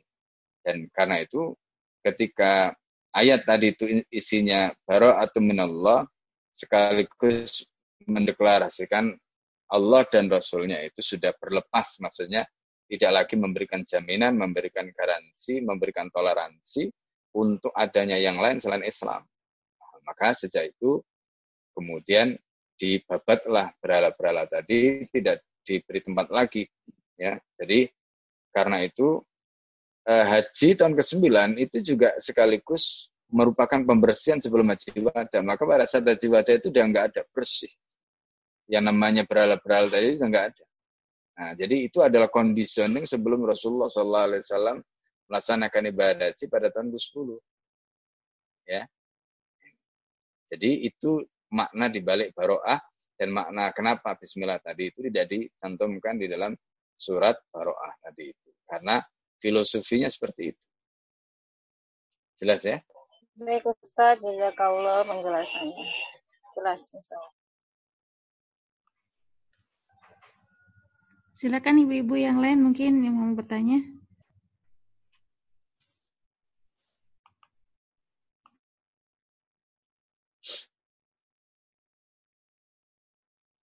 Bu Dewi, mungkin ada yang bertanya Bu Dewi. Bu Dewi, Mbak Emi itu ada Mbak Emi, Mbak Emi, Umu Khair, Mbak Emi, Mbak Ati, Mbak Nyayu.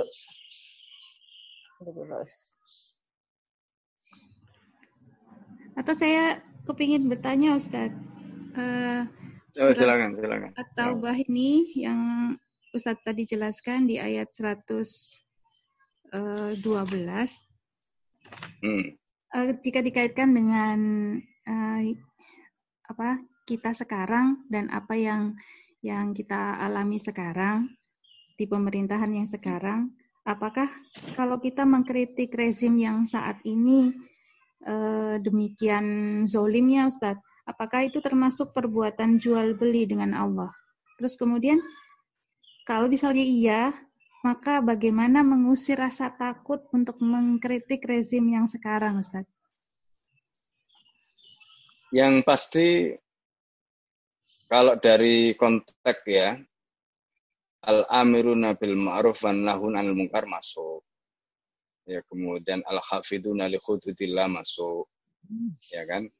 Karena konteks dua ayat apa dua lafaz tadi al-amiruna bil ma'ruf wan nahun anil munkar jelas kemudian al-hafidun al itu terkait dengan bagaimana kita menjaga atau bagaimana kita menjalankan hukum Allah.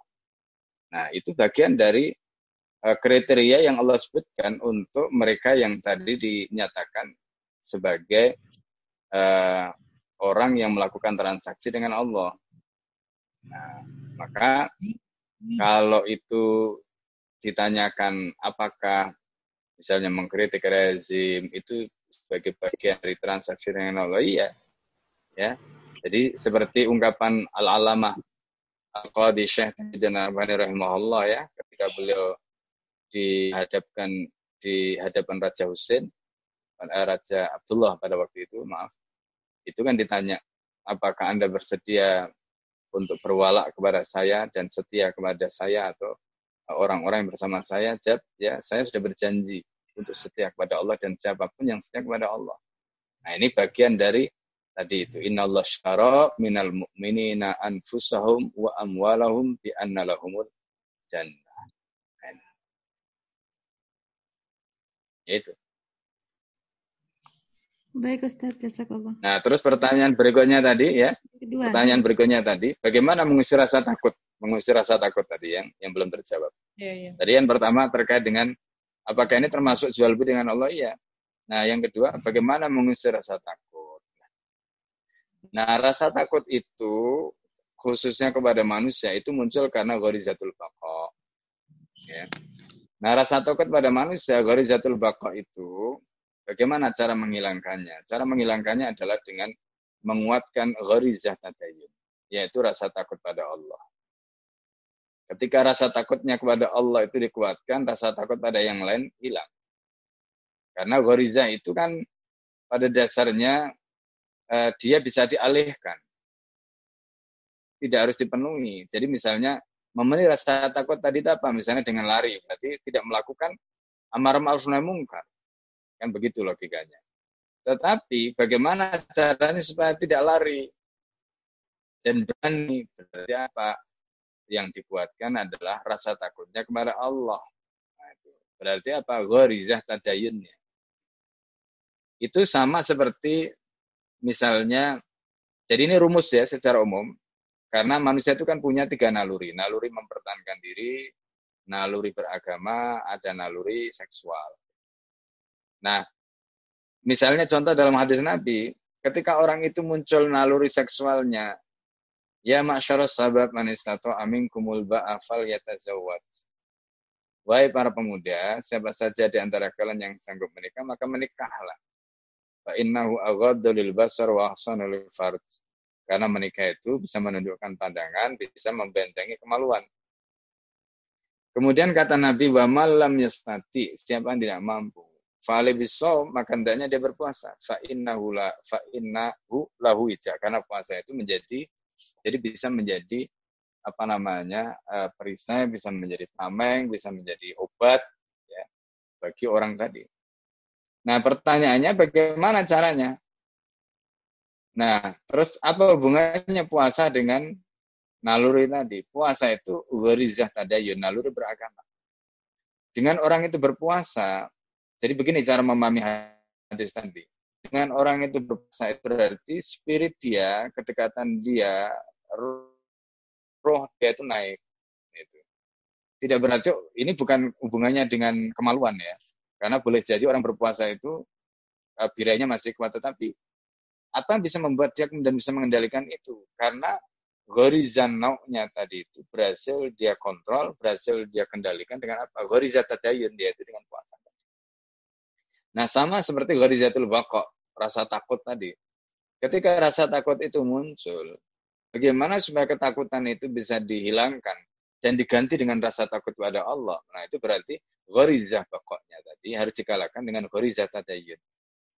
Nah, dengan menghadirkan kebesaran Allah, dengan menghadirkan bagaimana tadi itu apa namanya uh, adab ya adab atau siksanya Allah atau hisabnya nanti hujah bagaimana kalau kita dihadapkan di mahkamahnya Allah bagaimana kita mau berhujah jadi misalnya orang yang meninggalkan amar ma'ruf nahi mungkar dengan tidak peduli dengan keadaan.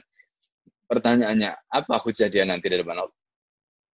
Kalau dia ditanya jawabannya nggak punya hujah. Nah kalau nggak punya hujah bagaimana dia mau bertanggung jawab depan Allah? Nah itu maksudnya. Jadi ini berarti ghorizah bakok tadi, rasa takut tadi itu dialihkan kepada ghorizah tadayun. Nah dengan cara begitu maka akhirnya ghorizatul bakoknya tadi bisa dikalahkan. Dan yang kemudian dominan adalah ghorizah tadayun. Nah ketika ghorizah tadayunnya tadi itu kuat, insya Allah muncul keberanian yang begitu-begitu tadi itu menjadi hilang. Nah, itu caranya. ya jadi supaya goriza uh, tadayunnya itu lebih kuat dan itu lebih otomatis nah itu juga bisa di, bisa dilihat pada kisahnya uh, ulama yaitu saya Izzuddin bin Abdul Salam ya kan saya Izzuddin bin Abdul Salam itu hidup pada zaman Mamluk. Mamluk itu dulu bekas budak ya tapi kemudian akhirnya jadi penguasa di Mesir. Nah beliau juga hidup di Mesir saya dalam jadi sekarang itu posisi makam itu dekat dengan makamnya Hajar Asqalani dekat dengan makam Imam Syafi'i. Itu jadi Abdul Salam di satu kompleks itu. Nah beliau itu pernah mengeluarkan fatwa bahwa kekuasaan Mamluk itu tidak sah karena dia ini asalnya budak.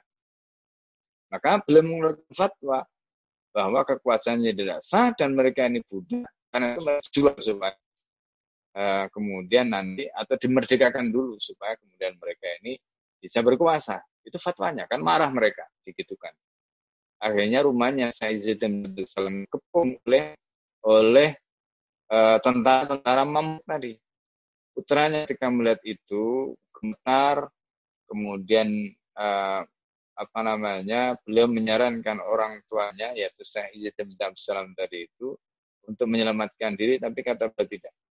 Justru beliau hadapi tentara-tentara tadi dan ketika beliau menghadapi itu karena keberanian yang muncul dari apa? Dari gharizah tadayun tadi, rasa takut kepada Allah itu lebih kuat dibandingkan takut kepada tentara-tentara tadi dibanding kepada Mamluk tadi. Akhirnya apa? Allah berikan karomah, kemuliaan, kedudukan yang luar biasa sehingga justru pedang-pedang yang diunus oleh tentara untuk membunuh, untuk menangkap Sayyidina Nabi Salam tadi itu rontok, berjatuhan dan mereka gemetaran ketika melihat sah.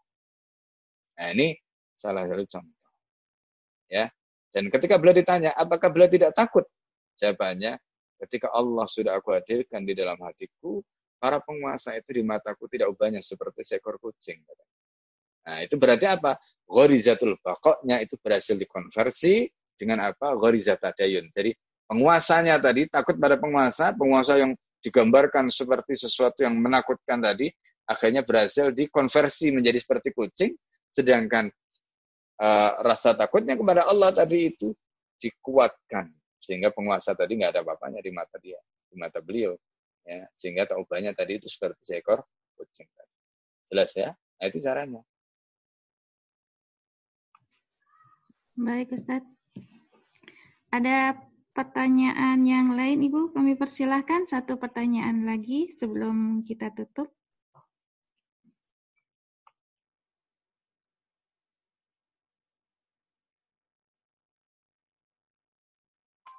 Mungkin dari Umi dari Umi Irena Handono mungkin memberi, mau memberikan tanggapan Umi? Silahkan. Eh suaranya suaranya Mbak hmm. baik silakan Umi udah udah Insya Allah berupa tanggapan dan juga pertanyaan Ustaz. E, saat ini memang banyak orang yang takut takut mati, Ustaz. Cinta dunia tapi takut mati. Itu penyakit buatan ini saat ini memang dahsyat sekali. Sehingga ketakutan pada eh, pada apa namanya rezim itu membuat umat Islam tidak berani bersuara. Dan barangkali itulah pula maka Allah memperkenankan wabah corona ini terjadi di negeri kita, mungkin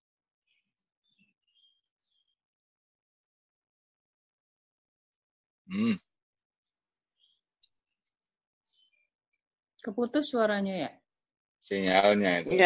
Ya, sudah muncul lagi. Bisa Silakan, terdengar, Ustaz? Sudah, Umi? Ya, bisa, bisa. Bisa. Ya, uh, sehingga karenanya banyak uh, ini yang Umi juga mohon uh, apa namanya bertanya. Ini melihat kemungkaran-kemungkaran seperti ini, nampaknya banyak sekali umat Islam yang tahu tapi tidak berani. Tidak berani berjuang untuk menegakkan yang hak dan meninggalkan atau mencampakkan yang batil. Nah, eh, apa upaya yang dapat kita laksanakan sekarang ini? Apakah saat ini kita hanya bisa berdoa atau apa upaya yang bisa dilakukan? Ya, baik. Uh, mengobati penyakit wahan tadi sudah kita jelaskan sebenarnya. Wahan itu kan penyakit yang muncul karena akidah juga. Karena pemahaman. Jadi hubud dunia, mencintai dunia. Terus karahiyatul maut. Yang kedua, takut mati. Padahal kematian itu tidak perlu ditakutkan. Justru yang harus ditakutkan itu adalah apakah persiapan yang sudah kita lakukan ini untuk menjemput kematian tadi? Dan apakah persiapan yang kita lakukan itu sudah melayakkan kita untuk mendapatkan ladatan nadri ila wajillah tadi mata untuk melihat wajahnya Allah, kenikmatan untuk bertemu dengan Allah tadi. Justru itu. Jadi sebenarnya kalau orang itu menyadari seperti itu, maka tidak ada yang perlu takutkan dengan kematian. Karena kematian itu sudah pasti. Allah sendiri dalam Al-Quran kan mengatakan kematian itu kan dengan kata yakin hatta ya'tiyakal yakin. Karena kematian itu pasti, pasti datang. Ya. Diundang, tidak diundang, kematian itu datang. Kita berjuang, tidak berjuang, pasti mati. Di rumah, keluar rumah, pasti mati. Ya kan? Nah, ta tapi pertanyaannya kemudian, kita itu mau memilih mati dengan cara seperti apa? Mati dengan cara taat, mati dengan cara husnul khotimah sebagai pejuang, atau mati sebagai pecundang, atau mati dalam keadaan sedang maksiat? Itu pertanyaannya. Nah, jadi kalau sudah ada kesadaran seperti itu, ya, sudah ada kesadaran seperti itu, maka kemudian yang harus dibangun berikutnya itu adalah kesadaran bahwa surga itu harganya mahal. Surga itu harganya mahal. Jadi kalau surga itu harganya mahal, tadi kan kita sudah sebutkan al-ajr bi qadri masyaqqah. Pahala itu seringan kadar kesulitan, semakin sulit, semakin tinggi nilainya. Kenapa tadi para ulama ya termasuk uh, para tabiin, para sahabat, para tabiin menyatakan bahwa imbalan yang Allah berikan untuk orang yang melakukan transaksi dengan Allah itu disebut dengan aghla ya dengan harga yang paling mahal itu. Itu karena mereka juga memberikan sesuatu yang luar biasa yaitu amwalahum harta mereka anfusam amwalahum jiwa dan harta mereka. Ini luar biasa. Nah, jadi hubud dunia wa maut itu bisa kita selesaikan. Dengan cara apa? Membangun pandangan yaitu yang bisa melampaui dunia. Itu yang disebutkan dalam hadis Nabi, al-kayyisu mandana nafsahu wa amila lima ba'dal maut. Jadi orang yang cerdas itu adalah orang yang uh, sanggup menundukkan jiwanya dan sanggup melakukan amal untuk setelah kematian. Nah, itu. Kita punya kekayaan, kita punya ilmu, kita punya kedudukan, punya apa pun itu kita guna untuk investasi setelah kita mati. Jadi kita pakai itu untuk sangu, untuk setelah kita mati. Bukan untuk sekarang. Kan sekarang ini ibaratnya kita melakukan amal. Ya amal kita ya kalau kita dedikasikan untuk setelah kematian itu nanti yang terukur Justru kita itu amalnya tidak terukur. Itu karena tidak jelas dedikasi untuk kematian tadi. Nah, makanya tadi saya sudah sampaikan bagaimana caranya supaya orang ini atau orang-orang seperti ini diubah. Maka orientasi hidup tadi yang asalnya dunia itu harus dialihkan kepada akhirat. Ya, dialihkan kepada akhirat. Nah, itu ini. Nah, ketika kita sudah mengalihkan ke sana, ya sudah mengalihkan ke sana itu berarti pandangan dengan tentang dunia yang fana, pandangan-pandangan tentang kedudukan yang tidak ini bisa kita selesai. Jelas ya? Itu poinnya sebenarnya. Nah, kemudian eh, berikutnya bagaimana supaya keberanian-keberanian tadi muncul. Kalau perasaan tadi sudah hilang, itu akan muncul. Nah, tinggal ilmunya supaya kemudian langkah-langkah yang dilakukan tadi juga terukur dan kemudian apa yang diperintahkan oleh Allah. Gitu. Kadang-kadang ada orang berani tapi uh, tidak terukur karena dia tidak punya ilmu atau akhirnya konyol ya. Nah, jadi seperti orang yang mati bunuh diri ini kan sebenarnya berani tapi nggak terukur, nggak. Jadi akhirnya jadi konyol, ya kan? Nah ini kan sayang sebenarnya. Jadi sayang. Coba kalau itu digunakan berjuang dengan sungguh-sungguh, dengan ilmu benar, jika langkah-langkah mereka semuanya terukur, ini luar. Tapi karena tadi akhirnya salah langkah. Ya, itu saja. Baik Ustadz. Eh, mohon maaf tadi Umi terputus karena eh, apa namanya baterainya lowbat. Tapi Umi masih menyimak karena speaker di laptop saya saya keraskan. Alhamdulillah. Udah Mbak, waktunya udah habis ya? Baik, mungkin ya waktunya sudah habis. Um, tadi ada salam dari Umi. Umi mengucapkan terima kasih. Dan kami semua mengucapkan terima kasih Ustadz Jazakallah Khair atas ilmu yang sudah diberikan untuk menutup kajian kita Ustadz, mungkin mohon Ustadz mendoakan kami agar kita semua uh, semua dimudahkan oleh Allah untuk mendekatkan diri pada Allah dan menjadi hamba yang diridhai Allah. Ya.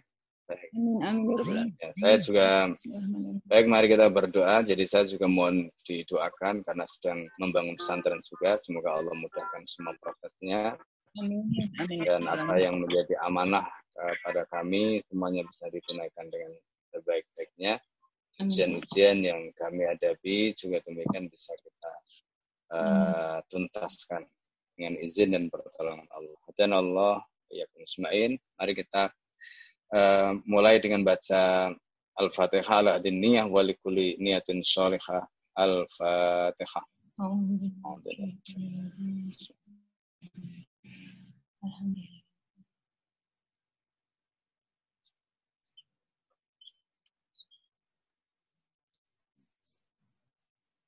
Bismillahirrahmanirrahim. Allahumma salli wa sallim ala sayyidina Muhammadin alhamdulillah rabbil alamin hamdan yuafi ni'amahu wa yukafi mazidah. يا ربنا لك الحمد كما ينبغي لجلال وجهك الكريم وعظيم سلطانك اللهم انا نسالك من الخير كله عاجله وعاجله ما علمنا منه وما لم نعلم ونعوذ بك من الشر كله عاجله وعاجله ما علمنا منه وما لم نعلم اللهم افتح لنا ابواب كل خير اللهم افتح أبواب كل خير اللهم افتح لنا أبواب كل خير اللهم حول أحوالنا اللهم حول أحوالنا اللهم حول أحوالنا إلى أحسن الحال اللهم حول أحوالنا إلى أحسن الحال اللهم لا سهل إلا ما جعلته سهلا واجعل الحزن إذا شئت سهلا اللهم حقق لنا ما خططنا من بناء معاهدنا اللهم حقق لنا ما خططنا من بنائدنا اللهم احفظ لنا ما خطتنا من بناء معهدنا اللهم انجز لنا ما وعدتنا على رسولك محمد صلى الله عليه وسلم من أودة الخلافة ومن أودة الإسلام إلى الوجود برحمتك قوتك وعزتك وجبروتك يا رب العالمين اللهم لا تمتنا إلا والخلافة كائنة اللهم لا تمتنا إلا والخلافة قائمة اللهم لا تمتنا إلا والخلافة عائدة برحمتك يا أرحم الراحمين اللهم منا صيامنا اللهم تقبل منا طاعتنا اللهم ربنا تقبل منا جميع تلاواتنا وجميع طاعتنا في شهر مبارك شهر شهر رمضان أنزل في القرآن هدى للناس وبينات من الهدى والفرقان اللهم ربنا هب لنا من أزواجنا وذرياتنا قرة أعين وجعلنا للمتقين إماما ربنا اتنا في الدنيا حسنه في الاخره حسنه وقنا عذاب النار وصلى الله على سيدنا محمد الحمد لله الفاتحه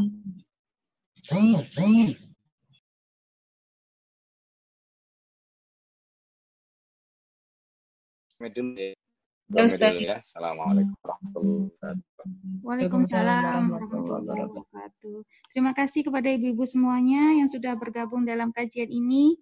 Semoga kita bisa jumpa lagi di kajian bersama Ustadz Hafiz. Insya Allah pekan depan di hari yang sama, hari Jumat, di jam yang sama. Dan untuk linknya, insya Allah link yang sama ini bisa digunakan lagi untuk di minggu depan, Ibu-Ibu. Insya Allah. Baik. Saya semua akhiri ibu-ibu. perjumpaan kita. Assalamualaikum warahmatullahi wabarakatuh. Salam benar. Makasih ya jazakumullah. Khair, Ustaz dan Umi Rena, Mbak. Saldi. Bu Dewi. Sehat, Alhamdulillah semuanya sehat kan. Assalamualaikum. Terima kasih ya.